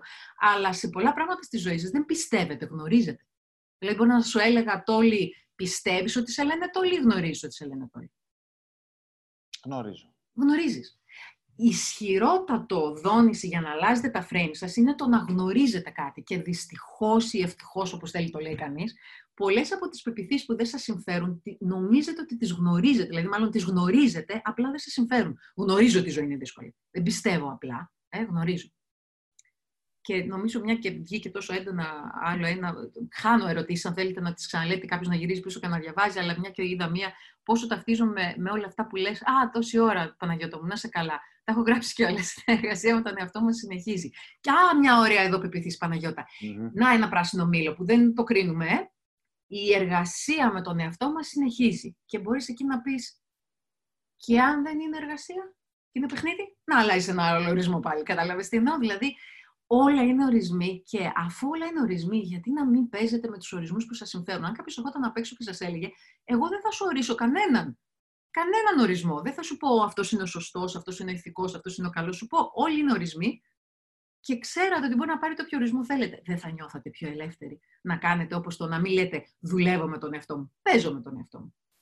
Προσπαθώ στη ζωή. Απολαμβάνω τη ζωή. Ε, δεν είναι τα λόγια, γιατί τα λόγια δεν κάνουν τη δόνηση, αλλά τα λόγια βοηθάνε, γιατί είναι ιδέες, εκπροσωπούν ιδέες, να αντιδράσει μετά το σώμα σας στη δόνηση. Πολλές φορές, λοιπόν, έχετε μάθει από δασκάλους, μη λες λέξεις που, ξέρω δεν είναι οι λέξεις. Είναι ότι συνήθως οι λέξεις οδηγούν και στην αντίστοιχη δόνηση, αλλά πιστέψτε με, αν εγώ λέω ε, θα πέσει ένας κομίτης τώρα, θα πέσει ένας κομίτης τώρα, θα πέσει ένας κομίτης τώρα, θα πέσει ένας κομίτης τώρα και δεν νιώθω τίποτα γι' αυτό, γιατί ξέρω ότι παίζω με τον εαυτό μου, λέω κάτι αστείο, δεν θα λειτουργήσει η δόνηση. Δεν πάει να λέω οτιδήποτε. Ή κάποιος μπορεί να λέει, ε, φοβάμαι ότι δεν θα πάει καλά, αλλά από μέσα του νιώθει σίγουρος ότι θα πάει καλά. Τι από τα δύο θα γίνει; Αυτό που νιώθει από μέσα του. Κάποιος απ' έξω μπορεί να πει, Μα αφού αυτός έλεγε θα πάνε όλα στραβά, γιατί του πάνε όλα καλά. Δεν παίζει ρόλο τι λέει. Απλά πολλές φορές αυτό που λες και αυτό που νιώθεις συνάγουν. Όχι πάντα όμως. Να το ξέρετε αυτό. Όχι πάντα. Αλήθειες, να είσαι καλά Παναγιώτα μου. το αναγνωρίζει το σύστημά σας. Γιατί αυτό που αναγνωρίζει το σύστημά σας είναι αυτό που σας οδηγεί σε ανακούφιση. Βλέπετε και το κουκλί μου εδώ που γύρισε, όσοι ξέρουν. Η πατσούλα. ναι, το λέω, Μια ωραία ερώτηση από δασκάλα ναι. σε δασκάλα. Δασκάλα, Α, πολύ ωραία. Δασκάλα Αναστασία που ρωτάει για ναι. την άποψή σου ε, ποιανό είναι αυτές οι πεπιθήσεις; Πώς ξέρω ότι είναι οι δικές μου ή μου έχουν εμφυτευτεί ή υπήρχαν στον πλανήτη πριν γεννηθώ; Και αν δεν είναι δικές μου και αν απλά μπορώ σαν διαστητικό όν να συντονίζομαι με τη συλλογική συνειδητότητα που απλά κάνει broadcast άπειρες σκέψεις, πεπιθήσεις, συναισθήματα και δεν είναι δικά μου, αλλά απλά ταυτίζομαι γιατί δεν γνωρίζω ότι απλά έχω συντονιστεί με κάτι που ήδη υπάρχει. Πολύ ωραία ερώτηση. Ε, θα ξετυλιχθεί πάντα με τα πράσινα μήλα. Δηλαδή, ένα είναι τι ορίζει κάποιος πεποίθηση, αλλά επειδή έτσι όπως το είπε πολύ ωραία και το διάβασες, αναγνώρισα κάτι που νομίζω ότι μπορεί να τη βοηθήσει ίσως ή να, το, να, να πάει σε αυτή τη δόνηση. Όταν συντονιστώ, ας πάρουμε την αλήθεια ότι υπάρχουν σκέψεις εκεί έξω που είναι δονήσεις και συντονιστώ με μία σκέψη, τότε γίνεται δική μου. Άρα, δεν καταλαβαίνετε, αν βάλεις τον ορισμό λοιπόν ότι όταν εγώ, τη σκε, όταν εγώ τη σκεφτώ, δεν παίζει ρόλο να τη σκεφτούν και οι άλλοι, αν υπάρχει σαν δόνηση. Εννοείται ότι υπάρχουν σαν δονήσει και μάλιστα μας δίνεται μια πληροφορία ότι οι μαύρες τρύπες στο σύμπαν είναι το σύνολο των σκέψεων. Και γι' αυτό κάθε γαλαξίας έχει στη κέντρο το ένα, αλλά είναι πολύ ενδιαφέροντα πράγματα αυτά. Αλλά αν βάλεις τον ορισμό όποτε εγώ το σκεφτώ, άρα συντονιστώ μαζί του, γίνεται δικό μου. Άρα είναι η δική σου πεποίθηση, είτε την πήρες από κάποιον άλλον, τη δανείστηκες από κάποιον άλλον. Δεν παίζει ρόλο. Πάβει μετά από τη στιγμή που τη δονείς εσύ, έχει γίνει δικιά σου. Και εσύ που τη δονείς, μπορείς και να την αφήσεις. Άρα μην φοβάστε. Δηλαδή, δεν μπορεί να σου επιβάλλει κάποιος πεποίθηση. Φαίνεται, ας πούμε, πολλές φορές η ιδέα ότι μεγάλωσα με κάποιους γονείς ή με κάποιους δασκάλους ή με κάποιους παπάδες ή με, δεν ξέρω και εγώ, με κάποιους ιερείς ή δεν ξέρω και εγώ τι, σε μια κοινωνία και μου επιβάλλαν αυτές τις πεπιθήσεις. Όχι, γιατί πολλά από τα πράγματα που έλεγαν οι γονείς σας, οι δάσκαλοι, κάποια τα πήρατε, κάποια δεν τα πήρατε. Ποιος αποφάσισε ποια θα πάρετε, ποια δεν θα πάρετε, εσεί σαν δημιουργός. Μην νιώσετε όμως βέβαια άσχημα και πεις Α, γιατί πήρα αυτή την πεποίθηση. Γιατί μέσα στο παιχνίδι θέλεις να παίξεις με αυτή την πεποίθηση. Αλλά κανείς έξω από εσάς, και αν βάλουμε και την απειρότητα, πόσες, πώς, και έχω δίκιο, πόσες εκδοχές των γονιών σας έχετε; Άπειρες. Γιατί θυμάστε τη συγκεκριμένη; Γιατί θα πω, θυμάστε πότε, στο τώρα, μόνο το τώρα υπάρχει. Γιατί σας υπηρετεί; Σα υπηρετεί αυτή τη στιγμή ίσως, γιατί μπορεί να έχετε μια πεποίθηση κάποιος έξω από μένα κάτι μου έκανε. Και ήταν η μαμά μου και ο παπάς μου. Αυτό σου δείχνει και σου καθρεφτίζει μια άλλη μεγαλύτερη αλήθεια για σένα. Να δεις, σε συμφέρει η ιδέα ότι κάποιος έξω από εσένα, όποιος και αν ήταν αυτός, μπορούσε να σου κάνει κάτι. Άρα δεν είναι τόσο το η μαμά και ο μπαμπά. Είναι ότι αυτό είναι ένα ωραίο καθρέφτισμα. Το σύμπαν προσπαθεί να σου πει. Α πάρω, πούμε, έτσι μια και βλέπω τη χαρά μπροστά μου εδώ την, την υπέροχη. Ε, είναι σαν να σου λέει το σύμπαν, βρε χαρά μου, συγχωρέστε τα γαλλικά και τα ανθρωπόμορφα χαρακτηριστικά στο σύμπαν, αλλά βρε χαρά μου, εγώ σε αγαπάω ό,τι και αν σκέφτεσαι. Βάλτε το και αυτό. Καμία κρίση. Αλλά ήθελα να σου δείξω τι σκέφτεσαι. Σκέφτεσαι ότι κάποιος έξω από εσένα μπορεί να σου κάνει κακό. Για δες, σε συμβαίνει αυτό. Ή μου να βάλουμε κανένα ερωτηματικό. Ε; Και εκεί αρχίσουν και αλλάζουν τα πράγματα, καταλάβατε. Άρα, τι ωραία αυτή η ερώτηση και σε ευχαριστώ πάρα πολύ. Αναστασία, είπαμε σωστά; Ναι. Αναστασία μου υπέροχη. Ε, για δες αυτό τον ορισμό που μπορεί να σου αλλάξει τα πάντα, ότι από τη στιγμή που το σκέφτομαι εγώ είναι δική μου. Και αυτό δεν το λέω για να νιώσεις άσχημα ή οποιοδήποτε από εσάς, αλλά για να πάρετε τη δύναμη σα πίσω. Γιατί εάν είναι δική μου, τότε μπορώ και να την αφήσω. Εγώ, αφού δηλαδή, εγώ πια είμαι ο, ο, ο δημιουργός, ο παρατηρητής και ο, και ο α και ο ω στη ζωή μου, σημαίνει ότι όπως την δανείστηκα, έτσι μπορώ να την επιστρέψω πίσω ή να την αφήσω. Ε, εγώ παραλληλίζω τη σκέψη σαν λεωφορεία της γραμμής. Και αν μπαίνατε σε ένα λεωφορείο και αφού πέρασε μία-δύο στάσεις, καταλαβαίνατε ότι ήσασταν στο λάθος λεωφορείο σε σχέση με το που θέλατε να πάτε. Φαντάζομαι οι περισσότεροι από εσάς τι θα κάνατε. Στην επόμενη στάση θα κατεβαίνατε, θα περνούσατε τον δρόμο απέναντι και θα παίρνατε την ανάποδη γραμμή. Κανείς από εσάς δεν θα έβαζε και μια βόμβα στο λεωφορείο που κατεβήκατε να το ανατινάξετε για να μην ξανακινδυνεύσετε ποτέ; Να μπείτε σε αυτό το λεωφορείο, γιατί κάποιος άλλος θέλει να πάει από εκεί. Τέλος πάντων, μια χαρά είναι αυτό το λεωφορείο. Με αυτή την ιδέα δεν χρειάζεσαι να ανατινάξεις, να αποτάξεις, να πατήσεις κάτω, να σκοτώσεις και να διαλύσεις μια σκέψη που δεν σ' αρέσει. Απλά την αφήνεις. Όπως την πήρες, την άφησες. Και αν βοηθάει σαν εικόνα, είναι πολύ ωραίο να τα σκέφτεσαι και σαν τρένα. Στο οποίο ανέβηκα, κατεβαίνω. Ανέβηκα, κατεβαίνω. Ανέβηκα στο τρένο του φοβάμαι, θα πεθάνω. Ωραία, κάτσε μπας και κατέβω στον επόμενο σταθμό. Αλλά μην αγχώνεστε μετά ότι πρέπει να αποτάξετε αυτή τη σκέψη, να διαλύσετε αυτή τη σκέψη, να, να την ισοπεδώσετε αυτή τη σκέψη. Όπου εστιάζω μεγαλώνει. Αν εστιάσεις και στρέψεις την προσοχή σου, μια και έλεγες στον υπέροχο αυτόν νόμο του, του δράση και αντίδραση και του ξέρω δεν ξέρω, και στρέψεις την προσοχή σου αυτό που θέλεις, τελείωσε. Τότε υπηρέτησε το, το σκοπό του το ότι είδα κάτι που δεν θέλω. Γιατί είναι αλήθεια ότι όταν παρατηρήσω ή βιώσω κάτι που δεν θέλω, τι έχει ενισχυθεί πολύ περισσότερο, το, το τι θέλω. Πάρα πολύ ωραίο αυτό. Ελπίζω να βοήθησα αν έχει και συμπληρωματική, γιατί ήταν τόσο ωραία ερώτηση. Mm. Αν έχει και συμπληρωματικό ερώτημα η Αναστασία, την καλώ με χαρά να ξαναρωτήσει. Μας έχεις πει για την άλλη πλευρά. Ποια είναι η άλλη πλευρά; Ναι, είναι αυτό που είπα. Ορισμός πράσινο μήλο είναι. Μην το πάρετε και δεν ξέρω, το ορίσετε κάπως. Εγώ απλά ορίζω την άλλη πλευρά, την, ε, το κομμάτι μου που θυμάται την απειρότητα και απλά αποφάσισε να παίξει με ένα κομμάτι που ξεχνάει. Γιατί αλλιώς πώς θα έπαιζε. Ε, οπότε είναι σαν να μιλάω το άλλο μου κομμάτι είναι η άλλη πλευρά, το άλλο μας κομμάτι. Δηλαδή όλα είναι ένα. Ξαναγυρίζουμε στην αρχή της κουβέντας και του mm. μαζί, ε, όλα είναι ένα. Απλά ε, φανταστείτε ένα θείασο που παίζει. Ηθοποιούς. Ε, Α πούμε ότι ήμασταν ο Τόλι, εγώ, μια και βλέπω ναυσικά, δεν ξέρω γιατί βλέπω τα διάτομα, αλλά διάτομα η Δήμητρα και Χαρά. Έτσι. Τότε θα, θα, κατά κάποιο τρόπο θα, λέγαμε, σαν θείασος, αυτή τη σεζόν θα ανεβάσουμε το έργο το άδε.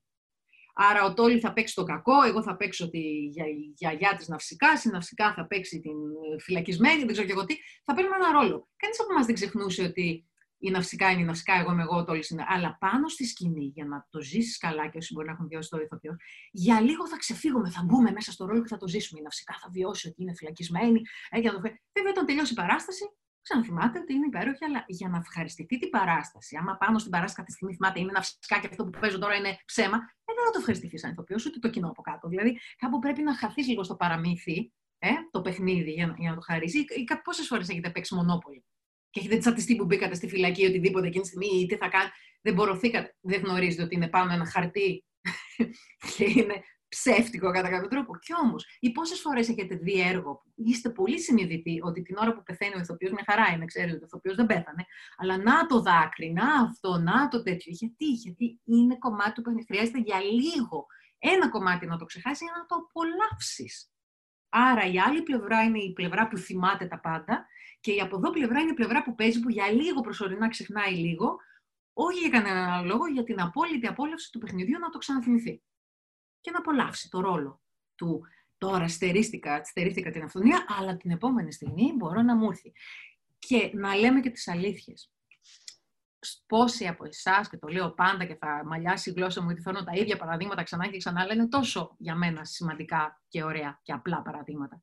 Πόσοι από εσάς, όταν στην παραλία το καλοκαίρι κολυμπήσατε λίγο παραπάνω και πεινάσατε λίγο παραπάνω, όταν πήγατε στο ταβερνάκι το ευχαριστηθήκατε περισσότερο από το να είχατε στουμπώσει το, σώμα σας, το στόμα σας, συγχωρέστε μου τα γαλλικά, όσο είσαστε στην παραλία από το πρωί μέχρι το βράδυ, συνεχώς φαΐ. Ε, δεν θα το ευχαριστήσω το ταβερνάκι άμα ήσασταν φαγωμένοι. Καταλαβαίνετε, ενώ, αλλά κανείς από εσάς το καλοκαίρι δεν θεωρεί ότι θα πεθάνει της πείνας. Προσέξτε τη διαφορά. Δηλαδή βιώνετε την έλλειψη σαν κάτι προσωρινό με, ανα, με αναμονή του να φας το αγαπημένο σου φαγητό ή να φας. Πόσοι από εμά λέμε Αχ, πεθαίνω της πείνας. Και λέμε και την έκφραση που θεωρείται πολύ αρνητική. Πεθαίνω της πείνας και φωτίζουν τα ματάκια μας όλοι και λέμε Πάω να φάω τώρα γιατί πεθαίνω της πείνας. Γιατί πουθενά πραγματικά δεν θεωρούμε ότι πεθαίνουμε της πείνας. Αν λοιπόν οποιαδήποτε προσ... έλλειψη στη ζωή σας τη βάλετε προσωρινή και ότι θα σας ανοίξει την όρεξη περισσότερο και βάζετε και σίγουρο ότι μπορείτε να το πάρετε αυτό που θέλετε, κανείς από εμάς δεν θα έχει κανένα θέμα με την προσωρινή έλλειψη. Mm. Όμορφο. Να είσαι καλά. η Ειρήνη εδώ στο Slack ρωτάει, εκτός από λέξεις και σκέψεις, τι άλλο μας οδήγησε, στην, μπορεί να μας οδηγήσει μάλλον στην επιθυμητή δόνηση; Το συνέστημα για μένα είναι η δόνηση. Και άρα ε, για να νιώσεις κάτι, μπορείς να το κάνεις είτε με το λογικό σου κομμάτι, δηλαδή να αρχίσεις να σκέφτεσαι ιδέες που σε οδηγούν να αντιδρά το σώμα, ε, και να νιώθεις ή μπορεί να πας κατευθείαν στο συνέστημα και να κλείσεις μάτια και να πεις πώς θα ένιωθα αυτή τη στιγμή αν ήμουν ήρεμη, πώς θα ένιωθα ήρεμος, πώς θα ένιωθα αυτή τη στιγμή αν ένιωθα απόλυτη αυτοπεποίθηση. Δηλαδή μπορείς να πας και κατευθείαν στο συνέστημα, βέβαια θα φανεί ότι χρησιμοποιείς λέξεις ή κάτι με το ερώτημα, αλλά από τη στιγμή που πιάσεις τη δόνηση, μπορείς μετά να την αναπαράγεις χωρίς να κάνεις όλο αυτό το σενάριο το ερώτημα. Mm. Η Αγαθή ρωτάει, ακούγεται ότι υπάρχει συλλογικό πονοσώμα.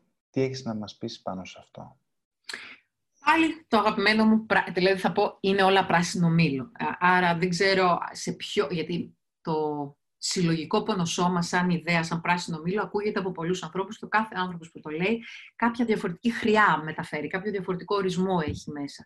Τώρα, α, θα ήταν σημαντικό να ρωτήσω, ε, ποιος μας ρώτησε, το, το μικρό Θα ήταν σημαντικό να ρωτήσουμε την Αγαθή, να ρωτήσει ίδια τον εαυτό της τι τη φοβίζει εκεί, γιατί για να το ρωτάει κάτι την τζινάει, κάτι την ε, ενεργοποιεί και από εκεί θα καταλάβαινε τη δική της την πεποίθηση που, που, που την κάνει να θεωρεί το πονοσώμα συλλογικό. Δηλαδή μπορεί να έχει ακούσει ότι υπάρχει συλλογικό πονοσώμα και ένα της κομμάτι να νιώθει ότι δεν μπορεί να ξεφύγει από αυτό. Μπορεί αυτό να, να προσπαθεί το σύστημα να της δείξει, ότι έχει τον ορισμό ότι κάτι έξω από αυτήν πάλι έχει δύναμη πάνω της. Ή μπορεί να υπάρχει κάποια ιδέα ότι θα πρέπει να πονέσω και μετά να καταφέρω αυτά που θέλω, δηλαδή να μάθω με πόνο. Οπότε θα ήταν πολύ σημαντικό να αναρωτηθείς τον εαυτό της. και δεν την έχουμε εδώ μπροστά όμως, θα πω εγώ τι ορισμό δίνω εγώ στο πονοσώμα ε, και το χρησιμοποιεί πολύ και ο αγαπημένος Eckhart Tolle. Νομίζω ότι και αυτός κατά κάποιο τρόπο το έφερε και πολύ στο προσκήνιο. Ε, είναι πολύ αγαπημένος ο Eckhart Tolle και καταλαβαίνει κάτι. Και αυτός και ας μην ξέρει, ενώ με την έννοια μην ασχολείται το κομμάτι της κρατομηχανική, μιλάει για τη δύναμη του τώρα. Μιλάει ότι όλα είναι στο τώρα και η δύναμη του τώρα και τα συναισθήματα του τώρα. Α, το πονοσώμα και ο ίδιος ο Eckhart που αν απαρνηστώ κάποιο πράσινο μήλο γύρω από αυτόν τον ορισμό, θα, θα, θα πάρω αυτό του Eckhart Ε, είναι η ιδέα ότι το θεωρεί ευκαιρία να σπάσεις το πονοσώμα όταν το αφήσεις και δεν το κρίνεις και το βιώσεις εκείνη τη στιγμή και δεν υπάρξει καμιά κριτική. Ε, τι είναι κατά κάποιο τρόπο το πονοσώμα; Οι μνήμες από όλες τις φορές Άρα τώρα σας δίνω το δικό μου ορισμό του πονοσώματος. Οι μνήμες από όλες τις φορές που οι πεπιθήσεις που δεν σας αρέσαν βγήκαν αληθινές. Θα το ξαναπώ. Για μένα το πονοσώμα που είναι πάλι κάτι το οποίο δεν είναι τελικά τόσο πραγματικό. Μια ιδέα είναι μέσα σου. Είναι όλες οι μνήμες από τις φορές που η πεποίθηση που πιστεύεις ότι είναι αλήθεια και δεν σου αρέσει, αποδείχτηκε, καθρεφτίστηκε αληθινή για σένα. Αυτές οι μνήμες είναι αυτό που λέει ο υπέροχος λαός μας, όταν καείς στο γιαούρτι, μάλλον όταν καείς στη σούπα, φυσάς και το γιαούρτι. Δηλαδή, αν το ξεχνούσατε, αν παθαίνατε μια αμνησία από το υποτιθέμενο πονοσώμα σας και ξεχνούσατε τώρα και λέγατε «τώρα ξαναγεννήθηκα», όλο το πριν δεν υπάρχει είχε εξαφανιστεί το πονοσώμα. Δεν χρειάζεται, δηλαδή δεν υπάρχει. Υπάρχει μόνο όταν το θυμάστε. Ελπίζω αυτό να έκανε ένα χάμο σε κάποιον. Δεν χρειάζεται να παλέψετε με το πονοσώμα σας, δεν χρειάζεται να το διαλύσετε, δεν χρειάζεται να το απαλύνετε, δεν χρειάζεται να το ανακουφίσετε, δεν χρειάζεται τέλος πάντων να κάνετε τίποτα από όλα αυτά. Όχι ότι είναι κάτι κακό να κάνετε και αυτές τις διεργασίες, έτσι όλα υπάρχουν, αλλά δεν είναι απαραίτητα ο μόνος δρόμος. Εάν δεν ξανασκεφτείτε το πονοσώμα, τελειώσατε. Θέλω να καταλάβετε ότι στις περιπτώσεις που έχετε ακούσει ανθρώπων που πάθαν αμνησία, κυριολεκτικά όμως τώρα, τον ιατρικό όρο, και ξυπνήσανε και δεν ξέρανε την ιστορία τους, αλλά ξέρανε τι όμως; Ξέραν ότι είναι άνθρωποι, ξέραν ότι αυτό είναι νοσοκομείο, αυτό είναι κρεβάτι, ξέραν πώς να φάνε, ξέραν το πυρού, ξέραν τα βασικά λειτουργικά. Δεν τυχαίο και αυτό, να ξέρετε, στον εγκέφαλο, για αυτές τις ψυχές που παίζουν αυτό. Και ξαφνικά ξεχνούσαν τις πεπιθήσεις, την ιστορία τους. Όλοι. Δεν ξέρανε τι είπε η μαμά χτες, γιατί με πλήγωσε ο μπαμπάς από χτες, γιατί ο παππούς με στραβοκοίταξε στα πέντε. Αυτά έχουν εξαφανιστεί. Ξεκινάνε, αν βγάλεις λίγο το φόβο του αγνώστου που μπορεί να προκληθεί, αν το βγάλεις αυτό και κάποιος του λέει μην ανησυχείς, όλα OK, βλέπουν τη ζωή σαν μωρά. Λένε ξαφνικά, α, τι ωραίο χρώμα, α, σύννεφα, α, τι όμορφη μέρα.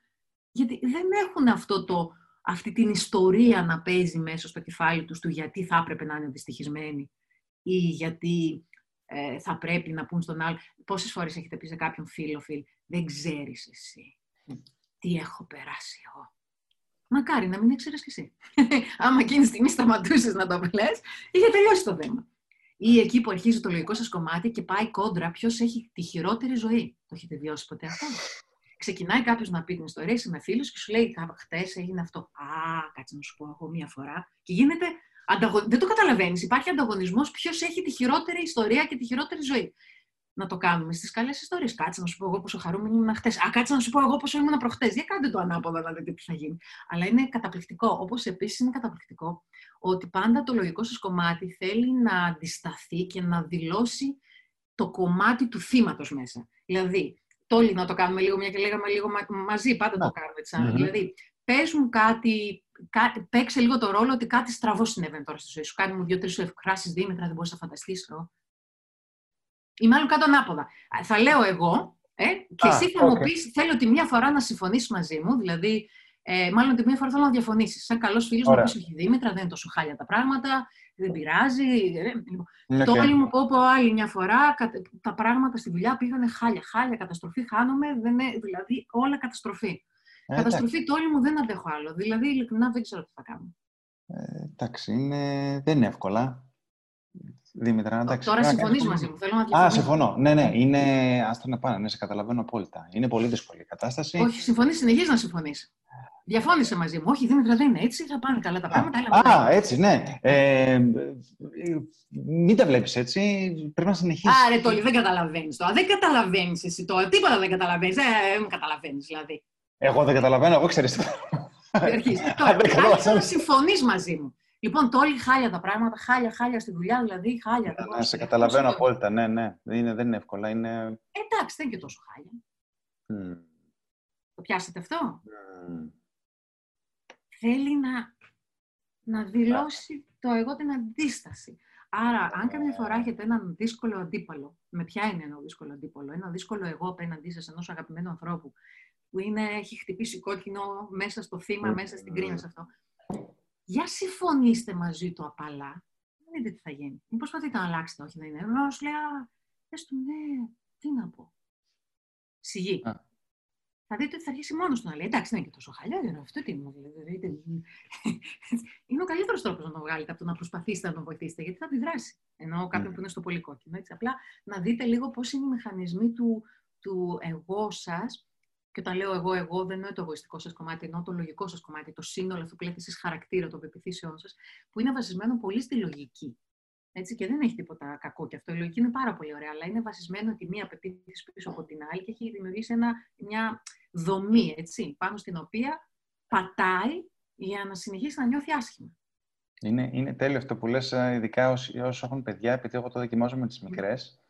Ε, όταν είναι στο δράμα τους, μπαίνω και εγώ και κλαίω μαζί τους. Ναι, θα δείτε πώς σταματάει επί τόπου. Και γυρνάει σε, απέναντι κατευθείαν σε γέλιο.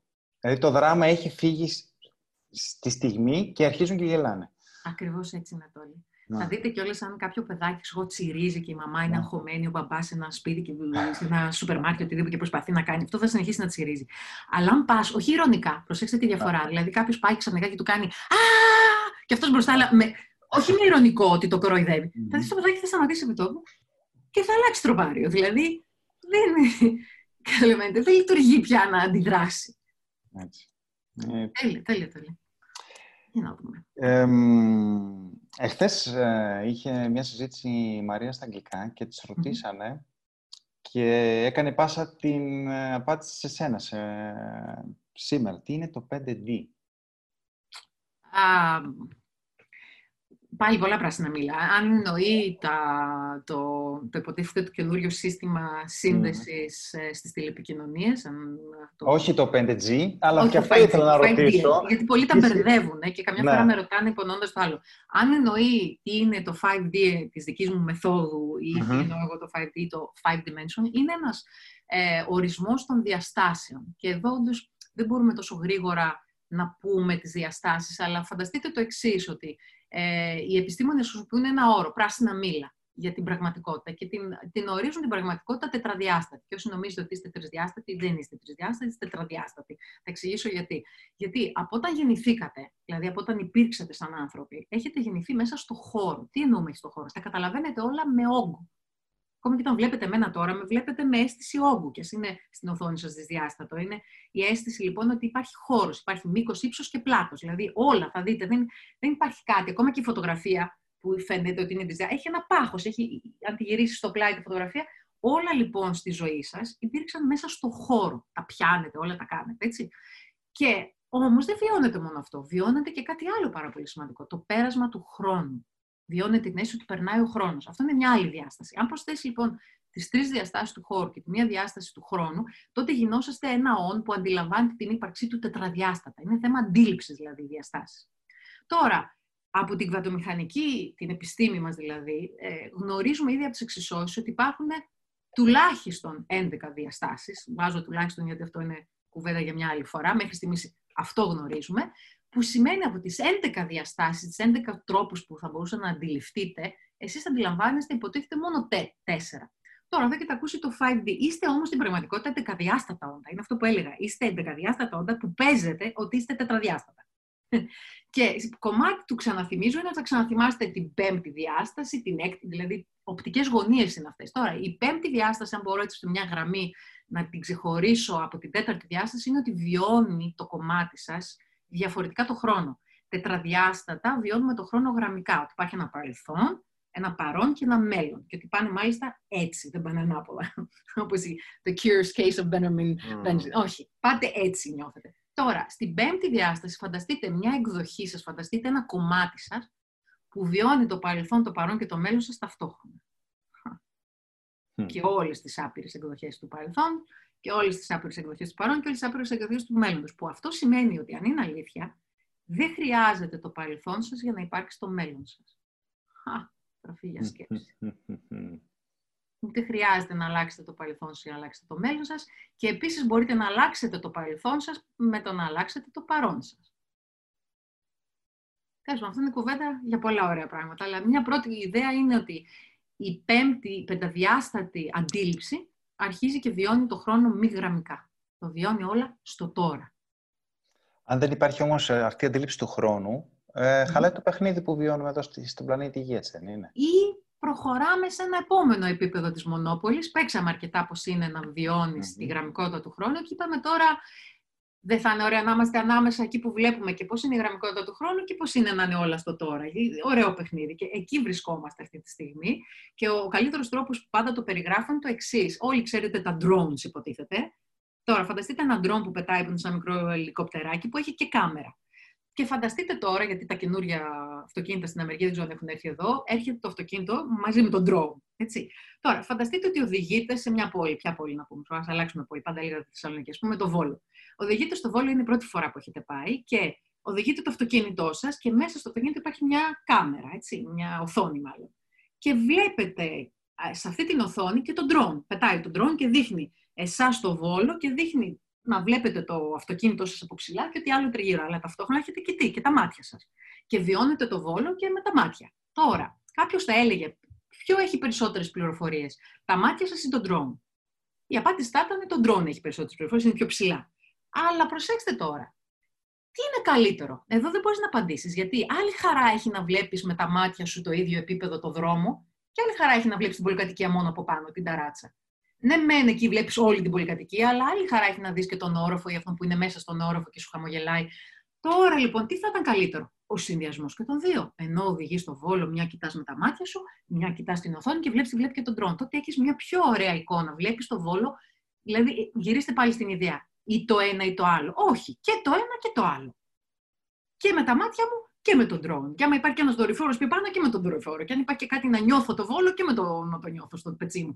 Και άπειροι τρόποι. Αυτό καλούμαστε να κάνουμε. Δηλαδή, ξαναθυμούμαστε ότι έχουμε πολλούς τρόπους για να βιώσουμε την ίδια εμπειρία. Μπορώ να τη βιώσω γραμμικά, μπορώ να τη βιώσω πενταδιάστα, μπορώ να τη δώσω και ταυτόχρονα. Και έχει ομορφιά και το ένα και το άλλο. Δεν είναι ένα καλύτερο από το άλλο, είναι διαφορετικό. Μπορείς βέβαια να πεις ότι το ένα έχει περισσότερες πληροφορίες, αλλά οι περισσότερες πληροφορίες δεν είναι απαραίτητα πάντα καλύτερες καλύτερο σαν εμπειρία. Πολλές φορές έχετε δει κάτι με τόση λεπτομέρεια και είναι και να το δεις από μακριά. Μπορεί να είναι πιο όμορφο να το δεις από μακριά. Δηλαδή, μπορεί να δεις κάτι στο μικροσκόπιο, μπορείς να το δεις και κάτι πιο γενικό. Δηλαδή, άμα με βλέπατε εμένα στο μικροσκόπιο, θα βλέπατε τα κύτταρά μου. Αν απομακρυνθείς, θα με δεις ολόκληρη. Τώρα, κάποιος μπορεί να πει είναι πιο ωραίο το κύτταρό μου, ή κάποιος μπορεί να πει είναι πιο ωραίο να δω το σύνολο της Δήμητρα. Δεν έχει κάποιος που αποφασίζει για σένα. Μπορεί να πει σήμερα μου αρέσει να δω το κύτταρό της και αύριο μου αρέσει να τη δω ολόκληρη. Ή ταυτόχρονα θα ήθελα να τη βλέπω και ως κύτταρο και ολόκληρη. Καταλαβαίνετε; Άρα οι mm. διαστάσεις είναι οπτικές γωνίες. Σας έδωσα μια χρειά ποια είναι η διαφορά. Καταλαβαίνετε τώρα ότι μπορούμε να πούμε τι διαφορά θα έχει η πέμπτη από την έκτη και το καθεξής, αλλά για φανταστείτε την ιδέα ότι είστε ένα εντεκαδιάστατο όν, μπορεί και παραπάνω, που κομμάτια σας βλέπουν με διαφορετικό τρόπο την ίδια ύπαρξη που είναι το τώρα. Food for thought που λέμε και στην Αμερική. Mm. Τροφή για σκέψη. Εδώ μπορούμε να μιλάμε με τις ώρες, έτσι, αλλά θα μας χωρίσετε. Ναι, δεν γίνεται να πούμε περισσότερα σε μια συνομιλία. Εννοείται. νομίζω ότι και όλα αυτά δεν μπορούμε να τα αντιληφθούμε νοητικά. Γιατί νομίζω εκεί υπάρχει το εμπόδιο ότι προσπαθούμε να τα εκλογικεύσουμε, το οποίο δεν γίνεται. Ε, ναι, βέβαια είναι και σημαντικό να μην αφήνουμε και το λογικό μας κομμάτι απ' έξω, γιατί ξέρετε τι γίνεται. Δεν μπορούμε να δονηθούμε στο γνωρίζω. Mm. Δηλαδή, αν πας μόνο με το έλα απλά δονήσου εκεί και ας μην το καταλαβαίνεις, όσο και να θες, δεν είναι ότι δεν θες. Είναι αυτό που καμιά φορά έχετε ακούσει από διάφορους ιερείς. Έλα, πίστευε. Mm. Έλα, πίστεψε απλά. Λες, δεν είναι ότι εγώ δεν θέλω να πιστέψω. δεν έχω καμιά πρόθεση. Αλλά δεν μπορώ, δηλαδή δεν βγάζει νόημα. Άρα για μένα είναι πολύ σημαντικό και το κόμμα είναι να παντρευτούν αυτά τα δύο και να μην κάνουμε το ένα καλύτερο από το άλλο, να τα παντρέψουμε και να τα δούμε μαζί. Και είναι πάρα πολύ σημαντικό το λογικό σας κομμάτι, αρκεί να μην αποφασίζει μόνο του, δηλαδή να, να είναι σε συνδυασμό με το συνέστημα της καρδιάς. Ε, για μένα, λέω πάντα στους μαθητές μου, αν δεν βγάλει νόημα, δεν θα αλλάξει πεποίθηση. Δεν γίνεται. Δεν γίνεται στο, στο, σαν άνθρωπος, αν δεν σου βγάλει νόημα να αλλάξεις πεποίθηση. Πρέπει να σου βγάλει νόημα. Και εκεί είναι η δική μου δουλειά και η χαρά μου πάντα, να βέρνω τρόπους να βγάζει νόημα, γιατί μπορεί μια ιδέα που δεν την πιστεύεις, αλλά σε συμφέρει και να αρχίσεις να την πιστεύεις. Αλλά δεν παίζει και ρόλο τι νόημα θα βγάλει. Εσύ επιλέγεις. Βρες ναι, ένα νόημα Άμα σε πρέπει να σου βγάζει εσένα νόημα. Έτσι, Τώρα τι βγάζει νόημα, βγάζει το δίπλα, δεν παίζει κανένα ρόλο. Αρκεί σε σένα να βγάλει νόημα. Αυτό. Αν κάτι δεν μου βγάλει νόημα, δεν μπορώ να το εκπέμψω. Mm. Έχεις παρατηρήσει, εγώ το έχω παρατηρήσει, ίσως και είναι δικό μου καθρέφτισμα όπως μας το έχεις εξηγήσει, ότι ε, δεν μπορείς να καλλιεργήσεις αυτό το άφημα. Δηλαδή, όσο συλλέγεις γνώση, καλλιεργείς την επίγνωση, τη γνώση, αλλά αυτό το να αφαιθείς, το surrender, το δεν μπορεί να καλλιεργηθεί, είναι απλά μια απόφαση. Δεν χρειάζεται να κάνεις qualify. Δεν χρειάζεται να συλλέξεις γνώση, να κάνεις χιλιάδες ώρες διαλογισμό. Είναι Όσο το αναλύεις, τόσο δεν το αφήνεις. Και είναι δύσκολο κάποιος να πει Αχ, τι ωραία λόγια λες, Δήμητρο, ποιητικά, πρακτικά τι γίνεται, ας πούμε. Ένα παράδειγμα που όλοι σας κάποια στιγμή θα έχετε βιώσει, ίσως, είναι μια μορφή διαλογισμού που είτε την κάνατε γιατί αποφασίσετε να κάνετε διαλογισμό και αποσπαστήκατε λίγο από τις... αφαιθήκατε δηλαδή κατά κάποιο τρόπο, όχι γιατί προσπαθήσατε, αλλά γιατί σταματήσατε λίγο να, να, να, να εστιάζετε τόσο πολύ στη σκέψη, αλλά έχετε αφαιθεί και όσοι δεν έχετε κάνει διαλογισμό ή ποτέ ή πριν κάνετε διαλογισμό, όταν ξαφνικά βρεθήκατε σε ένα ωραίο ηλιοβασίλεμα ή είδατε ένα υπέροχο ε, λουλούδι, είδατε ένα ωραίο πουλί να πετάει, ένα γεράκι, κάτι και στιγμιαία για λίγο, δεν κράτησε πολύ ίσως, ε, νιώσατε να αφήνονται όλα τα άλλα και να αφαιθήκατε. Αλλά δεν το κάνατε επίτηδες, δεν είπατε κάτσε τώρα να αφαιθώ που θα δω το γεράκι. Είναι ότι έγινε στιγμία, ήταν κατάσταση. Έτσι το λέω εγώ. Δηλαδή, συμφωνώ μαζί σου όλοι και δίνω σαν πράσινο μήλο. Το, το άφεμα είναι κατάσταση. Με αυτή την έννοια δεν γίνεται να προσπαθήσεις να αφαιθεί. Γιατί προσέξτε λίγο, η ενέργεια της προσπάθειας είναι ακριβώς το ανάποδο του αφήματος. Αν προσπαθείς να αφαιθεί, είναι σαν να έχεις δύο αντίθετες συχνότητες ή, ή θα προσπαθήσει ή θα αφήνεις. Δεν, δεν, γίνονται και τα δύο. Ή αυτό που λένε είμαι λίγο έγκυος με χιούμορ ο λαός. Είσαι ή δεν είσαι. λίγο δεν γίνεται. Έτσι. Άρα δεν μπορείς να προσπαθήσεις να αφαιθείς. Ή αφήνεσαι ή δεν αφήνεσαι. Αλλά όμως βάλτε όμως εκεί λίγο την ιδέα. Και αν είναι εύκολο να αφήνεσαι. Mm. Γιατί ο λόγος που προσπαθείτε να αφαιθείτε ή προσπαθούσαμε όλοι μας να αφαιθούμε, είναι γιατί κάπου μας βάλαν την ιδέα ότι πρέπει να προσπαθούμε μπαίνει, γυρίζει στη βασική ιδέα ότι πρέπει να κουραστώ πριν κάνω κάτι. Και ή περνάει σαν ιδέα ότι έτσι είναι τα πράγματα, ή σε πολλούς από εσάς έχει περάσει και η ιδέα δεν θα το αξίζετε αν δεν κουραστείτε. Αν δεν προσπαθήσετε. Μια χαρά τα αξίζετε. Πιστέψτε με. δηλαδή, μια χαρά θα τα απολαύσετε. Πόσες φορές έχετε βρεθεί σε ένα εστιατόριο και έχετε φάει γιατί κάποιος άλλος μαγείρεψε και το απολαύσατε μια χαρά. Δηλαδή, φέρτε τέτοιες εικόνες και τέτοιες ιδέες δεν χρειάστηκε να κουραστείτε για να απολαύσετε. Δηλαδή, είναι απαραίτητο να κουραστείς για να απολαύσεις κάτι. Τώρα, αν έχεις τέτοιον ορισμό συνειδητά και σου αρέσει, είναι γεια σου με χαρά σου. Αλλά να είναι συνειδητό, όχι να νομίζεις ότι είναι ο μόνος τρόπος. Και επίσης να μην απορρίπτεις. Γυρίζουμε πάλι και το ένα και το άλλο. Μπορεί να πεις σήμερα θα μου άρεσε να κουραστώ λίγο να μαγειρέψω και μετά να φάω και αύριο θα μου άρεσε να πάω στο εστιατόριο και να φάω. Δηλαδή, αν βάλετε ότι όλα είναι ok και όλα ανά στιγμή μπορεί να τα ζήσετε και δεν υπάρχει μόνο ένας μονόδρομος, τότε θα χαλαρώσει το σύστημα και θα γυρίσετε στο και αυτό και εκείνο και το άλλο και το παράλληλο και το παραπέρα και δεν χρειάζεται να αποφασίσω από τώρα ή μόνο θα μαγειρεύω ή μόνο θα τρώω σε εστιατόρια. Δηλαδή μπορώ να κάνω και τα δύο. Ή μπορεί να μου μαγειρέψει και σύντροφος, ή μπορεί, δεν ξέρω. Μετά αρχίζουν και γίνονται πολλά. Η, η Χαρούλα, από ό,τι βλέπω, λέει πώς φρενάρεις ανάλυση σκέψη. Με το να μην προσπαθείς να τη φρενάρεις. Είναι ακριβώς αυτό που λέμε. Δηλαδή, ε, αυτό που λέω πολλές φορές και μπορεί να σας έρθει έντονα σαν εικόνα είναι να δείτε αυτό τον τείχο, που μπορεί να μην δείτε τώρα ακριβώς τι είναι, αλλά ε, είναι ένα εκρού χρώμα, έτσι, ένα γκρίζο εκρού. Και πέστε ότι εγώ ήθελα να πάρω το μπλε. Ξέρετε τι, κάνουμε, τι κάνουμε πολλές φορές. Είναι σαν να πηγαίναμε στο χρωματοπολείο και να λέγαμε στο χρωματοπολείο, τον ειδικό. Ε, φίλε, Τόλι, θα σε βάλω πάλι στο ρόλο του χρωματοπολίου. Αγαπητέ χρωματοπολείο, Τόλι, θέλω να βάψω μοβ το τοίχο μου. Και έλεγες εσύ, Α, θα πάρεις το χρώμα πράσινο. Πάρε το Δήμητρο. Πάλι το πράσινο. Το πράσινο. Και θα βάψεις πολλά χέρια. Κάποια στιγμή θα βγει μόνο. Θα με βρίσκατε 25.000 χρόνια μετά να βάφω εγώ με πράσινο, τι θα έπαιρνα. Πράσινο. Αλλά θα υπήρχε ιδέα. Δεν έβαψα αρκετά χέρια. Κάτι Ε, τώρα, βάλτε στα χρώματα ότι το πράσινο είναι το προσπάθεια και το μόβι είναι το άφεμα. Όσο προσπαθείς, προσπάθεια θα παίρνεις. Δεν γίνεται, καταλαβαίνεις τι εννοώ; Δηλαδή, ή, ή να προσπαθήσεις να νιώσεις καλά. Προσπάθεια είναι μπλε, νιώθω καλά, είναι ροζ, ας πούμε. Άμα βάφεις με μπλε, μην απορείς που δεν παίρνεις ροζ. Δηλαδή, αν το σκεφτείτε και λίγο λογικά, λογικό είναι. Αλλά κάπου σας είπαν ότι άμα βάψετε 10.000 χέρια πράσινο, μπορεί να πάρεις το ροζ. Και εσύ μπορεί να το κάνεις και τα 10.000 και θα πεις, α, κατάλαβα λάθος, 10.001. Α, κατάλαβα, 10.002. Κάτι κάνω λάθος εγώ, δεν γίνεται. Και δεν, πουθενά δεν σταματάμε να πούμε, κάτσε ρε παιδί μου, μήπως κάνανε αυτοί λάθος. Και καταλάβατε με την έννοια λάθος ότι κάναν κάτι κακό, αλλά αντί να αμφισβητώ εμένα, μήπως να αλλάξω τον τρόπο που κάνω. Γιατί είπε ο υπέροχος Άινστάιν κάποια στιγμή, ο ορισμός της παράνοιας, ε, ε, και δεν το εννοούσε με αρνητικό τρόπο, είναι να συνεχίσεις να κάνεις το ίδιο πράγμα και να περιμένεις διαφορετικό αποτέλεσμα. Αυτός είναι ο ορισμός της παράνοιας. Ξέρετε πόσοι από εμά το έχουμε κάνει. Αχ, να πονέσω κι άλλο, κάτι θα γίνει. Αχ, να προσπαθήσω κι άλλο, κάτι θα γίνει. Αφού έχεις προσπαθήσει ήδη, δεν έγινε. δηλαδή, πάρτε αλλιώ. δηλαδή, αχ, να πονέσω κι άλλο, αχ, να κουραστώ κι άλλο, αχ, να... αφού το έχεις κάνει. Για πάρε το ξεκούραστο, για πάρε το άφημα, για πάρε το αξίζω, για πάρε λίγο το θα μου έρθουν, χωρίς να προσπαθώ. Για δες και αυτό λίγο, μήπως το μόβ σου βγάλει μόβ.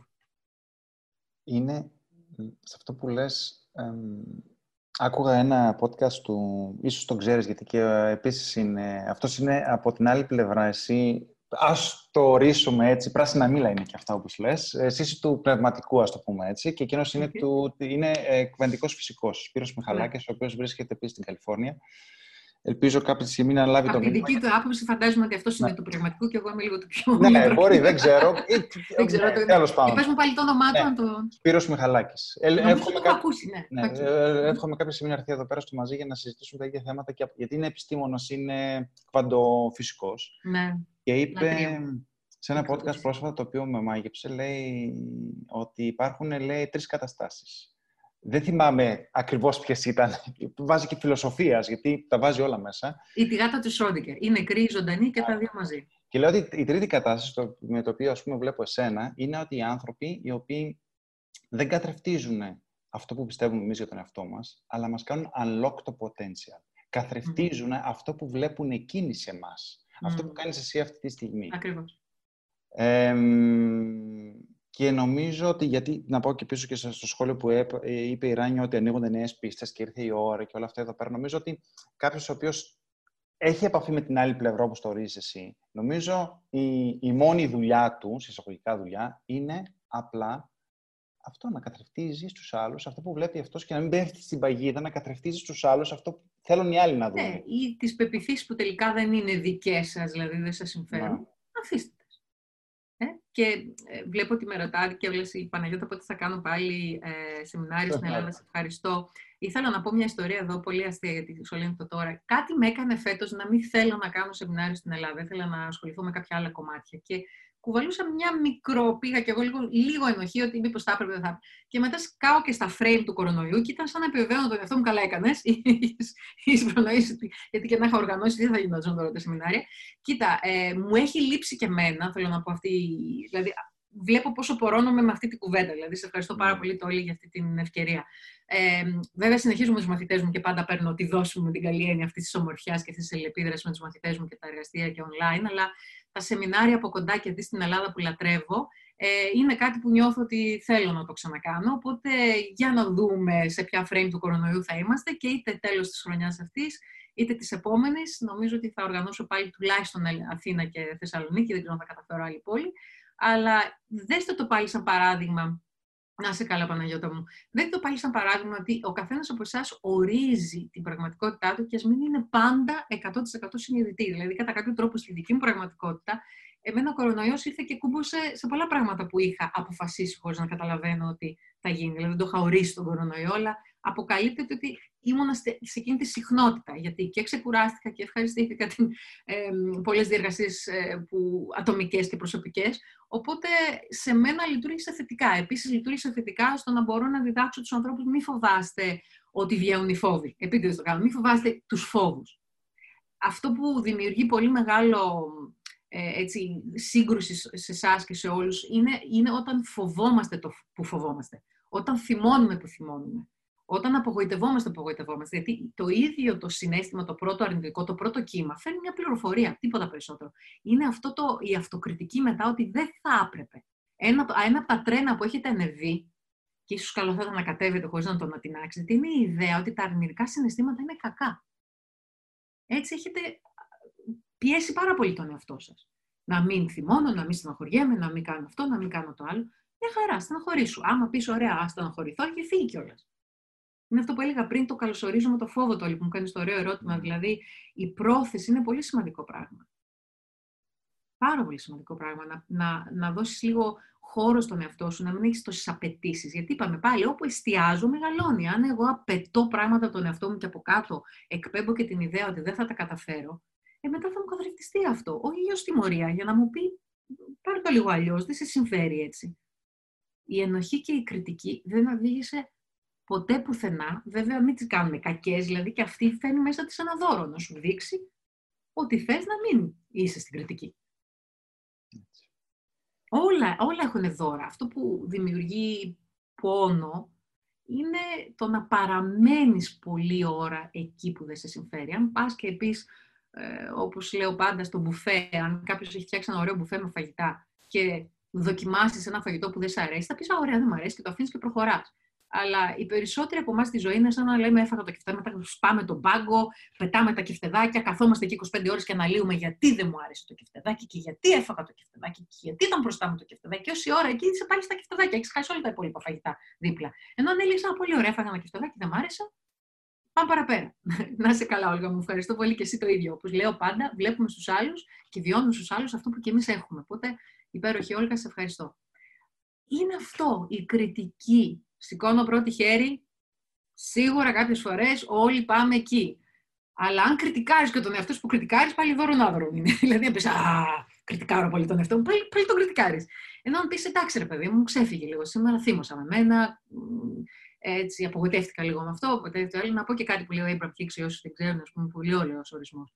Κάποιος τον ρώτησε κάποια στιγμή και το είπα πρόσφατα στα εργαστήριά μου και το έχω φρέσκο και θέλω να το μοιραστώ και με εσάς ε, ρωτούσαν για την απογοήτευση, το συνέστημα της απογοήτευσης, τι είναι απογοήτευση. Και είπε την πιο γαμάτη, κατ' εμέ, πράσινο μήλο ερμηνεία. Είπε απογοήτευση σε εσάς τους ανθρώπους είναι όταν κρατάτε σκορ πολύ νωρίς. Αυτό είναι μόνο. Κρατάτε σκορ πολύ νωρίς. Αποφασίσατε ότι έχει τελειώσει το πράγμα και ότι καταστράφηκε. Δεν ξέρω κι εγώ.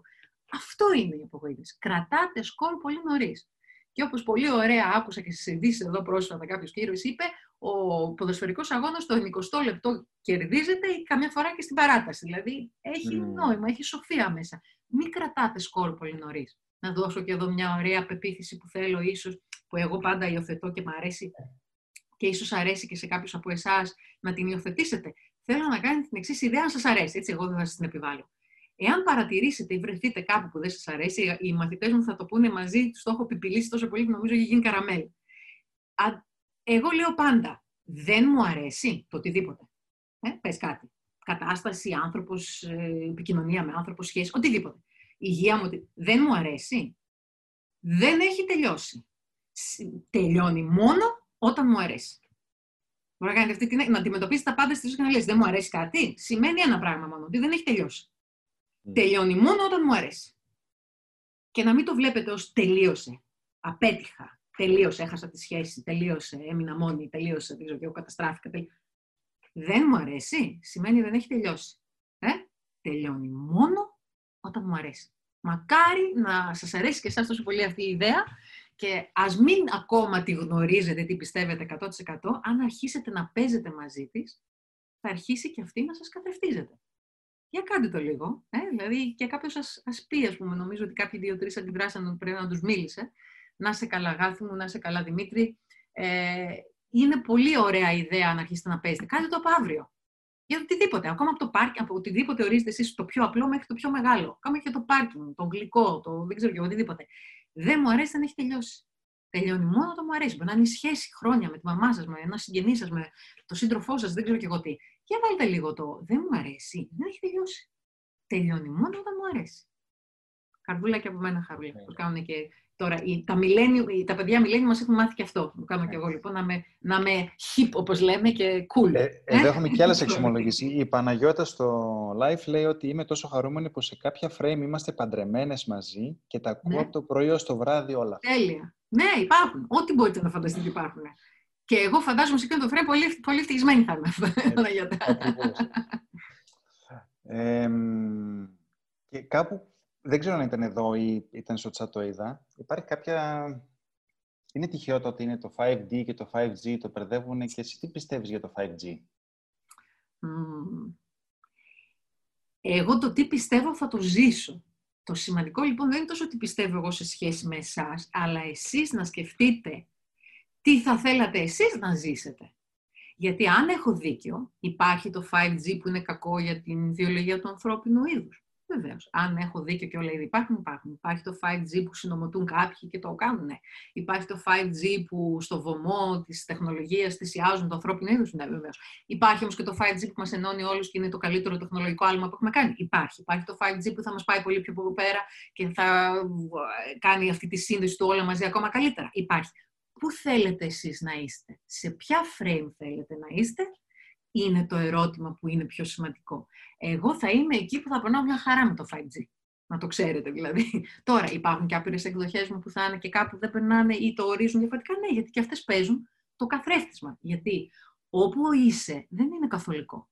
Αν βρεθείτε κάπου, λέμε, σε ένα μελλοντικό σας frame και το 5G είναι χάλια στη ζωή σας, μην ανησυχείτε. Δεν μου αρέσει, να έχει τελειώσει. Τελειώνει μόνο όταν μου αρέσει. Για αλλάξτε τις ιδέες σας, θα αρχίσει και η πραγματικότητα να φαίνεται ότι αλλάζει, ουσιαστικά δεν θα αλλάζει η πραγματικότητα, θα μεταπηδάτε στην πραγματικότητα που σας συμφέρει. Καταλάβετε πώς το... Δηλαδή, ο νόμος της Σέλξ, πράσινο, πράσινο μήλα είναι όλο αυτό, της Γιάννης Γεννάκης, αλλά ένας, όταν δεν ξέρεις τη γραμμικότητα του χρόνου και τις, τις διαστάσεις, λες νόμος του Σέλξ, έλκω κάτι, έρχεται σε μένα.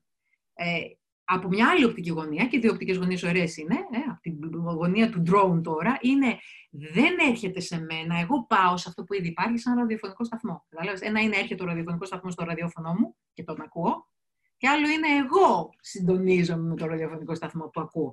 Και τα δύο, από την οπτική γωνία που το βλέπεις, μια χαρά είναι. Το ίδιο πράγμα λέμε από άλλες οπτικές γωνίες. Άρα, mm. καταλαβαίνετε γιατί εγώ απλά λέω το νόμο της έλξης νόμο του συντονισμού. Γιατί εισάγω μέσα την ιδέα και την οπτική γωνία των διαστάσεων του όλα ήδη υπάρχουν.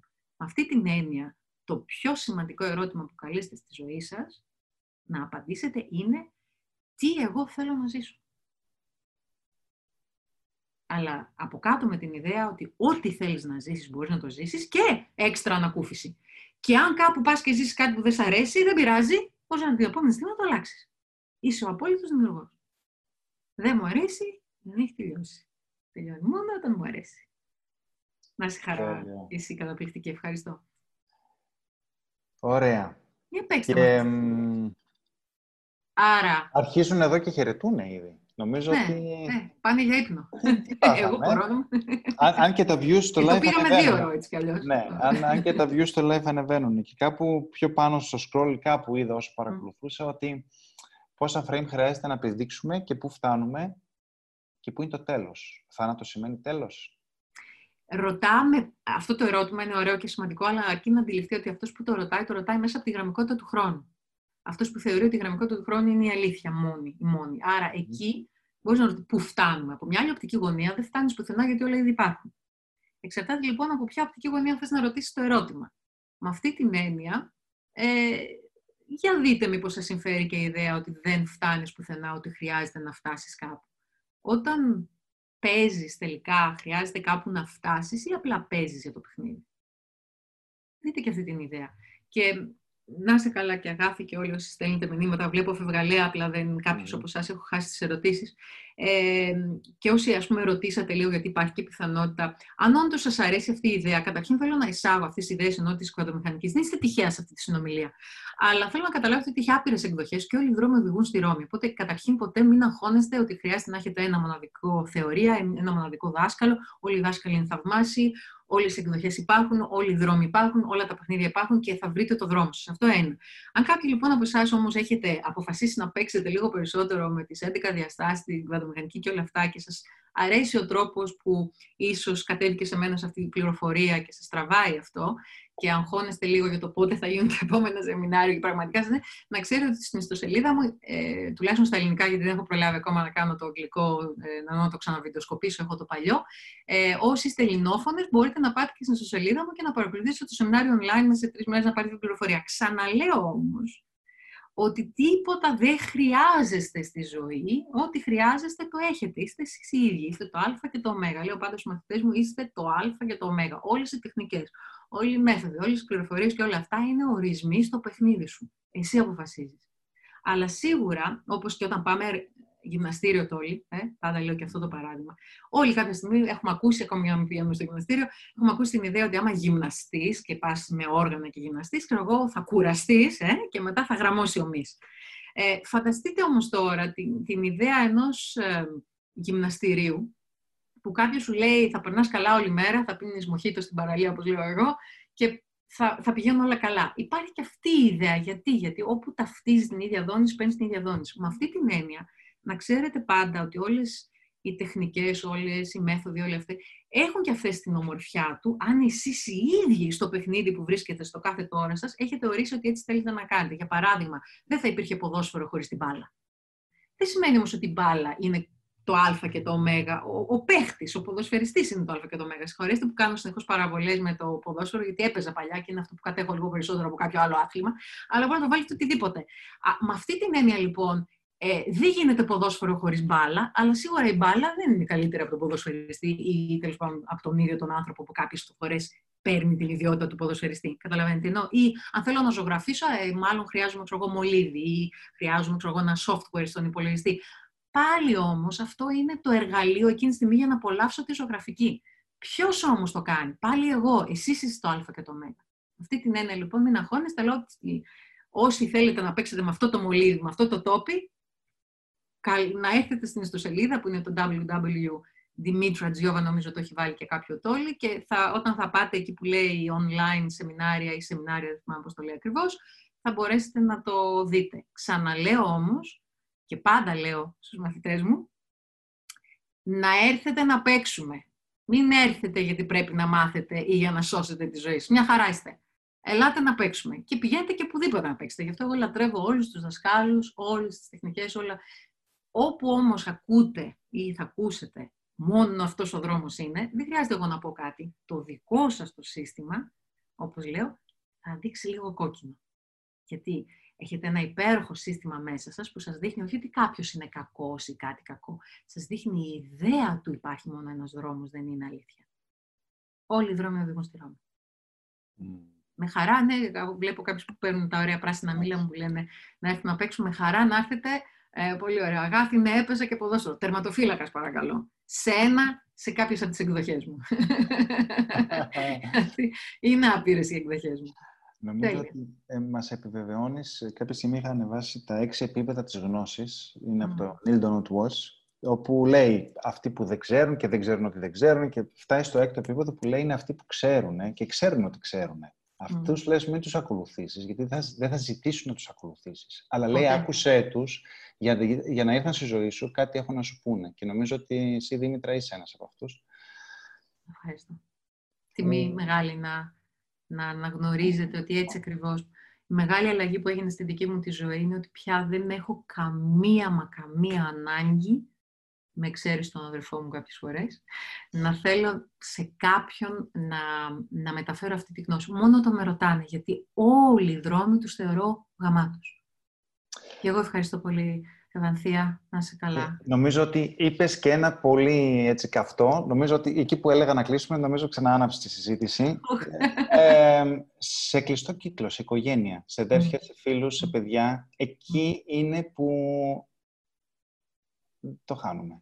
Γιατί είναι έτσι; Όπως είπε και ο Έκχαρτ και τον τιμήσαμε σήμερα, είπε «Α, νομίζω ότι είσαι πνευματικός; Πήγαινε για φαΐ στο σπίτι του γονιού και τα ξαναλέμε». Λοιπόν, γιατί οι πιο ισχυροί μας καθρέφτες είναι οι άνθρωποι που είναι οι κοντινοί μας, που μας ενδιαφέρουν. Και αυτοί πολύ εύκολα πατάνε τα κουμπάκια μας ή τους αφήνουμε να πατήσουν τα κουμπάκια μας, αλλά μας κάνουν υπηρεσία. Γιατί Πώς αλλιώς θα είναι, ο, ο καθρέφτης δεν είναι ένας άγνωστος στο δρόμο. Ή φανταστείτε ένα άγνωστος δρόμο που θα έρθει να σου πει Είσαι άχρηστος και μου τη δίνεις, ε, εκτός αν έχεις ισχυρή πεποίθηση ότι ξέρεις. Δεν θα πεις Εντάξει, δεν πειράζει, ο άνθρωπος αυτός δεν είναι καλά σήμερα κτλ. Αλλά αν στο πει η μαμά σου, ο μπαμπάς σου, ο σύντροφός σου, το παιδί σου. Ε, εκεί πατάει πιο πολύ κουμπιά, γιατί έχεις δώσει πιο πολύ τη δύναμή σου εκεί και τη σημαντικότητα. Με αυτή την έννοια, εννοείται ότι οι πολύ δικοί σας άνθρωποι θα είναι ισχυροί καθρέφτες. Αλλά ε, είναι και η, και η ομορφιά εκεί, γιατί εκεί δημιουργείται πιο μεγάλη η ανάγκη σας, η πρόθεσή σας, η επιθυμία σας να θέλετε να αλλάξετε αυτό το καθρέφτισμα. Και άρα ναι. ξαναγυρίζουμε σε αυτά τα υπέροχα που έλεγες και εσύ τώρα. Αλλά αυτή είναι λέει, πολύ χιούμορ. Ας πούμε, εγώ λατρεύω πάρα πολύ τον αδερφό μου και πολλές φορές το μεγάλο δώρο που μου δίνει ο αδερφός μου είναι να μου ξαναθυμίζει ότι όλοι οι δρόμοι οδηγούν στη Ρώμη και είναι OK, δεν χρειάζεται. Αλλά ξέρει ότι όταν αγαπάς κάποιον, κάποια φορά θες. Α! και ενώ δεν το κάνω με κανένα μαθητή μου, γιατί εκεί είναι πολύ εύκολο, ούτε καν τους συντρόφους μου κτλ. Αλλά Ειδικά με τον αδερφό μου του έχω μεγάλη αδυναμία, οπότε νιώθω ότι πάει να σκεφτεί κάτι που δεν το συμφέρει. Μπαίνει λίγο το μαμαδίστικο και είναι μεγαλύτερος, αλλά εκεί πάντα είναι το μεγάλο μάθημα σε μένα. Και η ομορφιά που μου δίνει ο αδερφός μου όταν κάνω ένα βήμα πίσω και λέω: Όχι, μια χαρά, έχει δικαίωμα να σκέφτεται ό,τι θέλει. Και ξέρει ποιο είναι το μαγικό πάντα. Αλλάζει ο καθρέφτης. Επιτόπου αλλάζει η όλη ιστορία. Γιατί αυτό είναι ακριβώς εκείνη τη στιγμή που χρειάζεται να δω με αγάπη. Γιατί τίποτα πραγματικά δεν είναι λάθος. Να μια ωραία ιδέα που θέλω να κλείσουμε πέρα από το mm. δεν μου αρέσει να έχει τελειώσει. Θέλω λίγο να αναλογιστείτε αυτή την ιδέα. Δεν θέλω με το ζόρι να πιέσετε τον εαυτό αλλά θέλω να αναλογιστείτε αυτή την ιδέα που την ξανάπαμε, αλλά θέλω να την ορίσω πολύ έντονα. Και αν δεν υπάρχει τίποτα λάθος εκεί έξω, απλά όλα σωστά, απλά διαφορετικά, δείτε αυτό τον ορισμό. Όλα είναι σωστά, απλά διαφορετικά. Και εγώ δεν χρειάζεται να τα κάνω όλα. Χρειάζεται να κάνω αυτό που εγώ θέλω. Αλλά να μην νιώθετε ότι κινδυνεύετε από το αντίθετο από εσάς, το ανάποδο από εσάς, από το διαφορετικό από εσάς. Και αν όλα είναι σωστά. Όχι μόνο στους άλλους, και σε εσάς. Η αγωνία, αν πήρατε τη σωστή απόφαση, για βάλτε ένα ερωτηματικό. Και αν όλες οι αποφάσεις μου είναι σωστές, όλες. Τι θα σήμαινε για μένα, αν όλες μου οι αποφάσεις είναι σωστές; Απλά διαφορετικές. Και άρα μπορεί να πω, Α, αυτή η απόφαση ήταν σωστή, αλλά τώρα μου αρέσει αυτή η απόφαση. Θέλω να αλλάξω, θέλω να πάω από εδώ. Αλλά χωρίς να κατακρίνετε το πριν ή να νιώθετε άσχημα ή να νιώθετε ότι κάτι κακό σας έκανε. Σας έκανε να καταλάβετε ότι θέλετε και κάτι διαφορετικό. Όλα είναι σωστά, απλά διαφορετικά. Να άλλη μια ιδέα. Έτσι. Τόλι, σου δίνω τον μπαλάκι. Πανέμορφο. Τι να πω. Νομίζω ότι το ευχαριστώ είναι λίγο και Υπάρχει εδώ στα σχόλια, στο, στο Zoom, υπάρχει στο live ναι. παντού. που θα ήθελα από το Zoom είναι στο αρχείο που θα σου έχουν τα σχόλια γιατί δεν πρόλαβα. Αν μπορέσεις να μου στείλεις κάποια στιγμή. Ναι, ναι, ναι, εννοείται. Θα σου στείλω. Να δω τι με ρωτήσατε όλοι. Συζητώ, ε, συγγνώμη με την καλή ενοχή την αρνητική, γιατί εγώ δεν νιώθω ενοχές, αλλά με την έννοια ότι θα ήθελα πάρα πολύ. Θα ήταν χαρά μου να έχω δει όλες σας τις ερωτήσεις που έχουμε απαντήσει. Δεν πειράζει. Μπορεί να το ξανακάνουμε ή μπορεί να σας βγάλει ο δρόμος και... να παίξετε μαζί μου. Για όσους δεν μπήκανε, παρακολουθούσα τα σχόλια, ίσως μπήκατε ναι. πιο αργά, υπήρχαν κάποιες ερωτήσεις, οι οποίες έχουν απαντηθεί λίγο πριν. Οπότε νομίζω αυτό το δύο ώρο αξίζει να το δείτε και να το ξαναδείτε και να το ξαναδείτε. Θα το ανεβάσουμε κάποια στιγμή και σε podcast, γιατί είναι πιο εύκολο να το ακούτε, ίσως και όταν πηγαίνετε για τρέξιμο, για στο γυμναστήριο, γιατί νομίζω έχεις δώσει πολύ. Ε, καλά. Χαίρομαι πάρα πολύ. Σας ευχαριστώ όλους γιατί πέρα από τις ερωτήσεις σας και πέρα από τον υπέροχο τόλιο που ευχαριστώ πάρα πολύ και η ίδια σας η παρουσία, η συνδημιουργία σε αυτά τα frame υπήρχαν πάντα. Θέλω να το σκεφτείτε αυτό. Αυτή η συνάντησή μας υπήρχε πάντα και εμείς συντονιστήκαμε εδώ να το ξαναβιώσουμε, αλλά υπήρχε πάντα στην ύπαρξη, όπως και άπειρες εκδοχές του. Ε. Οπότε ευχαριστώ όλους εσάς που ήσασταν εδώ και συντονιστήκατε, γιατί όλη αυτή η ομορφιά που έγινε και σας λέω πραγματικά εγώ, αν δεν ήσασταν εσείς κουρασμένοι, θα μπορούσα να πηγαίνω και τρεις ώρες ακόμα. Τόσο πολύ έχω προωθεί, ε, τόσο λατρεύω. Είμαστε όλοι μαζί, ε, για να κλείσω αυτό με το ωραίο του Τόλι που το μαζί μου αρέσει πάρα πολύ που έχει κάνει ο Τόλι. Ε, είμαστε όλοι μαζί, είμαστε ένα, απλά διαφορετικές εκδοχές του εαυτού μας. Αν το δείτε έτσι, ότι βλέπετε στους άλλους διαφορετικές εκδοχές, ε, συμπόνια, αγάπη, γιατί όχι για να είστε καλοί με τους άλλους, γιατί έτσι είστε με τον εαυτό σας. Ε; Ε, δηλαδή, δείτε τους άλλους σαν μια άλλη εκδοχή του εαυτού σας, την οποία δεν χρειάζεται απαραίτητα να συμφωνήσετε. Αλλά προσέξτε τη διαφορά με το σύμπαν που είναι inclusive. Δεν χρειάζεται να, να, να συμφωνήσετε, αλλά σίγουρα δεν χρειάζεται να διαφωνήσετε. Καταλάβατε τη διαφορά; Δηλαδή, δεν χρειάζεται οπωσδήποτε να συμφωνείς, αλλά σίγουρα δεν χρειάζεται να διαφωνείς. Και κάποιος νόμιζε, ή θα συμφωνήσει ή διαφωνείς. Όχι. Υπάρχει και το ενδιάμεσο, που μπορεί να ήταν αυτή του, η κατάσταση που έλεγες τώρα με τον, τον υπέροχο, ε, ε, ξέρεις, quantum physics επιστήμονα. Mm. Υπάρχει και, το, και αυτό που είναι και το ένα και το άλλο. Μπορώ να έχω τη δική μου άποψη, αλλά ταυτόχρονα να μην διαφωνώ μαζί σου. Και για μένα αυτός είναι ο ορισμός και της αποδοχής. Μπορώ να έχω διαφορετική άποψη από εσένα, αλλά να μην διαφωνώ μαζί σου. Πώς αυτό το παράδοξο γίνεται, για σκεφτείτε το λίγο μέσα σας δείτε τα παιδιά σας, δείτε τα σκυλάκια σας, δείτε τα... πόσες φορές μπορεί να έχετε διαφορετική άποψη ή οπτική γωνία, αλλά δεν διαφωνείτε, αγαπάτε. Εκεί θα καταλάβετε τη διαφορά. Και είναι η αποδοχή. Δεν χρειάζεται να συμφωνείς για να, για να έχεις αποδοχή. Μπορείς να μην διαφωνήσω. Το ξαναλέω πολύ έντονα. Σε ευχαριστώ Τόλι, ευχαριστώ όλους, ευχαριστώ τις ερωτήσεις, θα τις δω αναλυτικά και ε, όπου και αν σας βρίσκουμε, Αθήνες, Σόφιες, ε, ε, δεν ξέρω ποιες άλλες πόλεις μπορεί να ήταν εδώ. Ε, πολύ πολύ αγάπη, νομίζω μιλάω και εκ μέρους του Τόλε. Τόλε πραγματικά ε, συντονιζόμαστε, είσαι λατρεία απίστευτη και ας μην έχει τύχει ποτέ να σε δω από κοντά που θα το καταφέρουμε κι αυτό.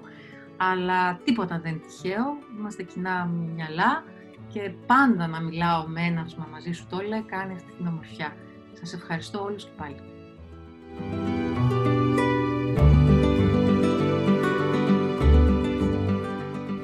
Μαζί. Μαζί. Μαζί. Μαζί. Μαζί. Μαζί. Μαζί.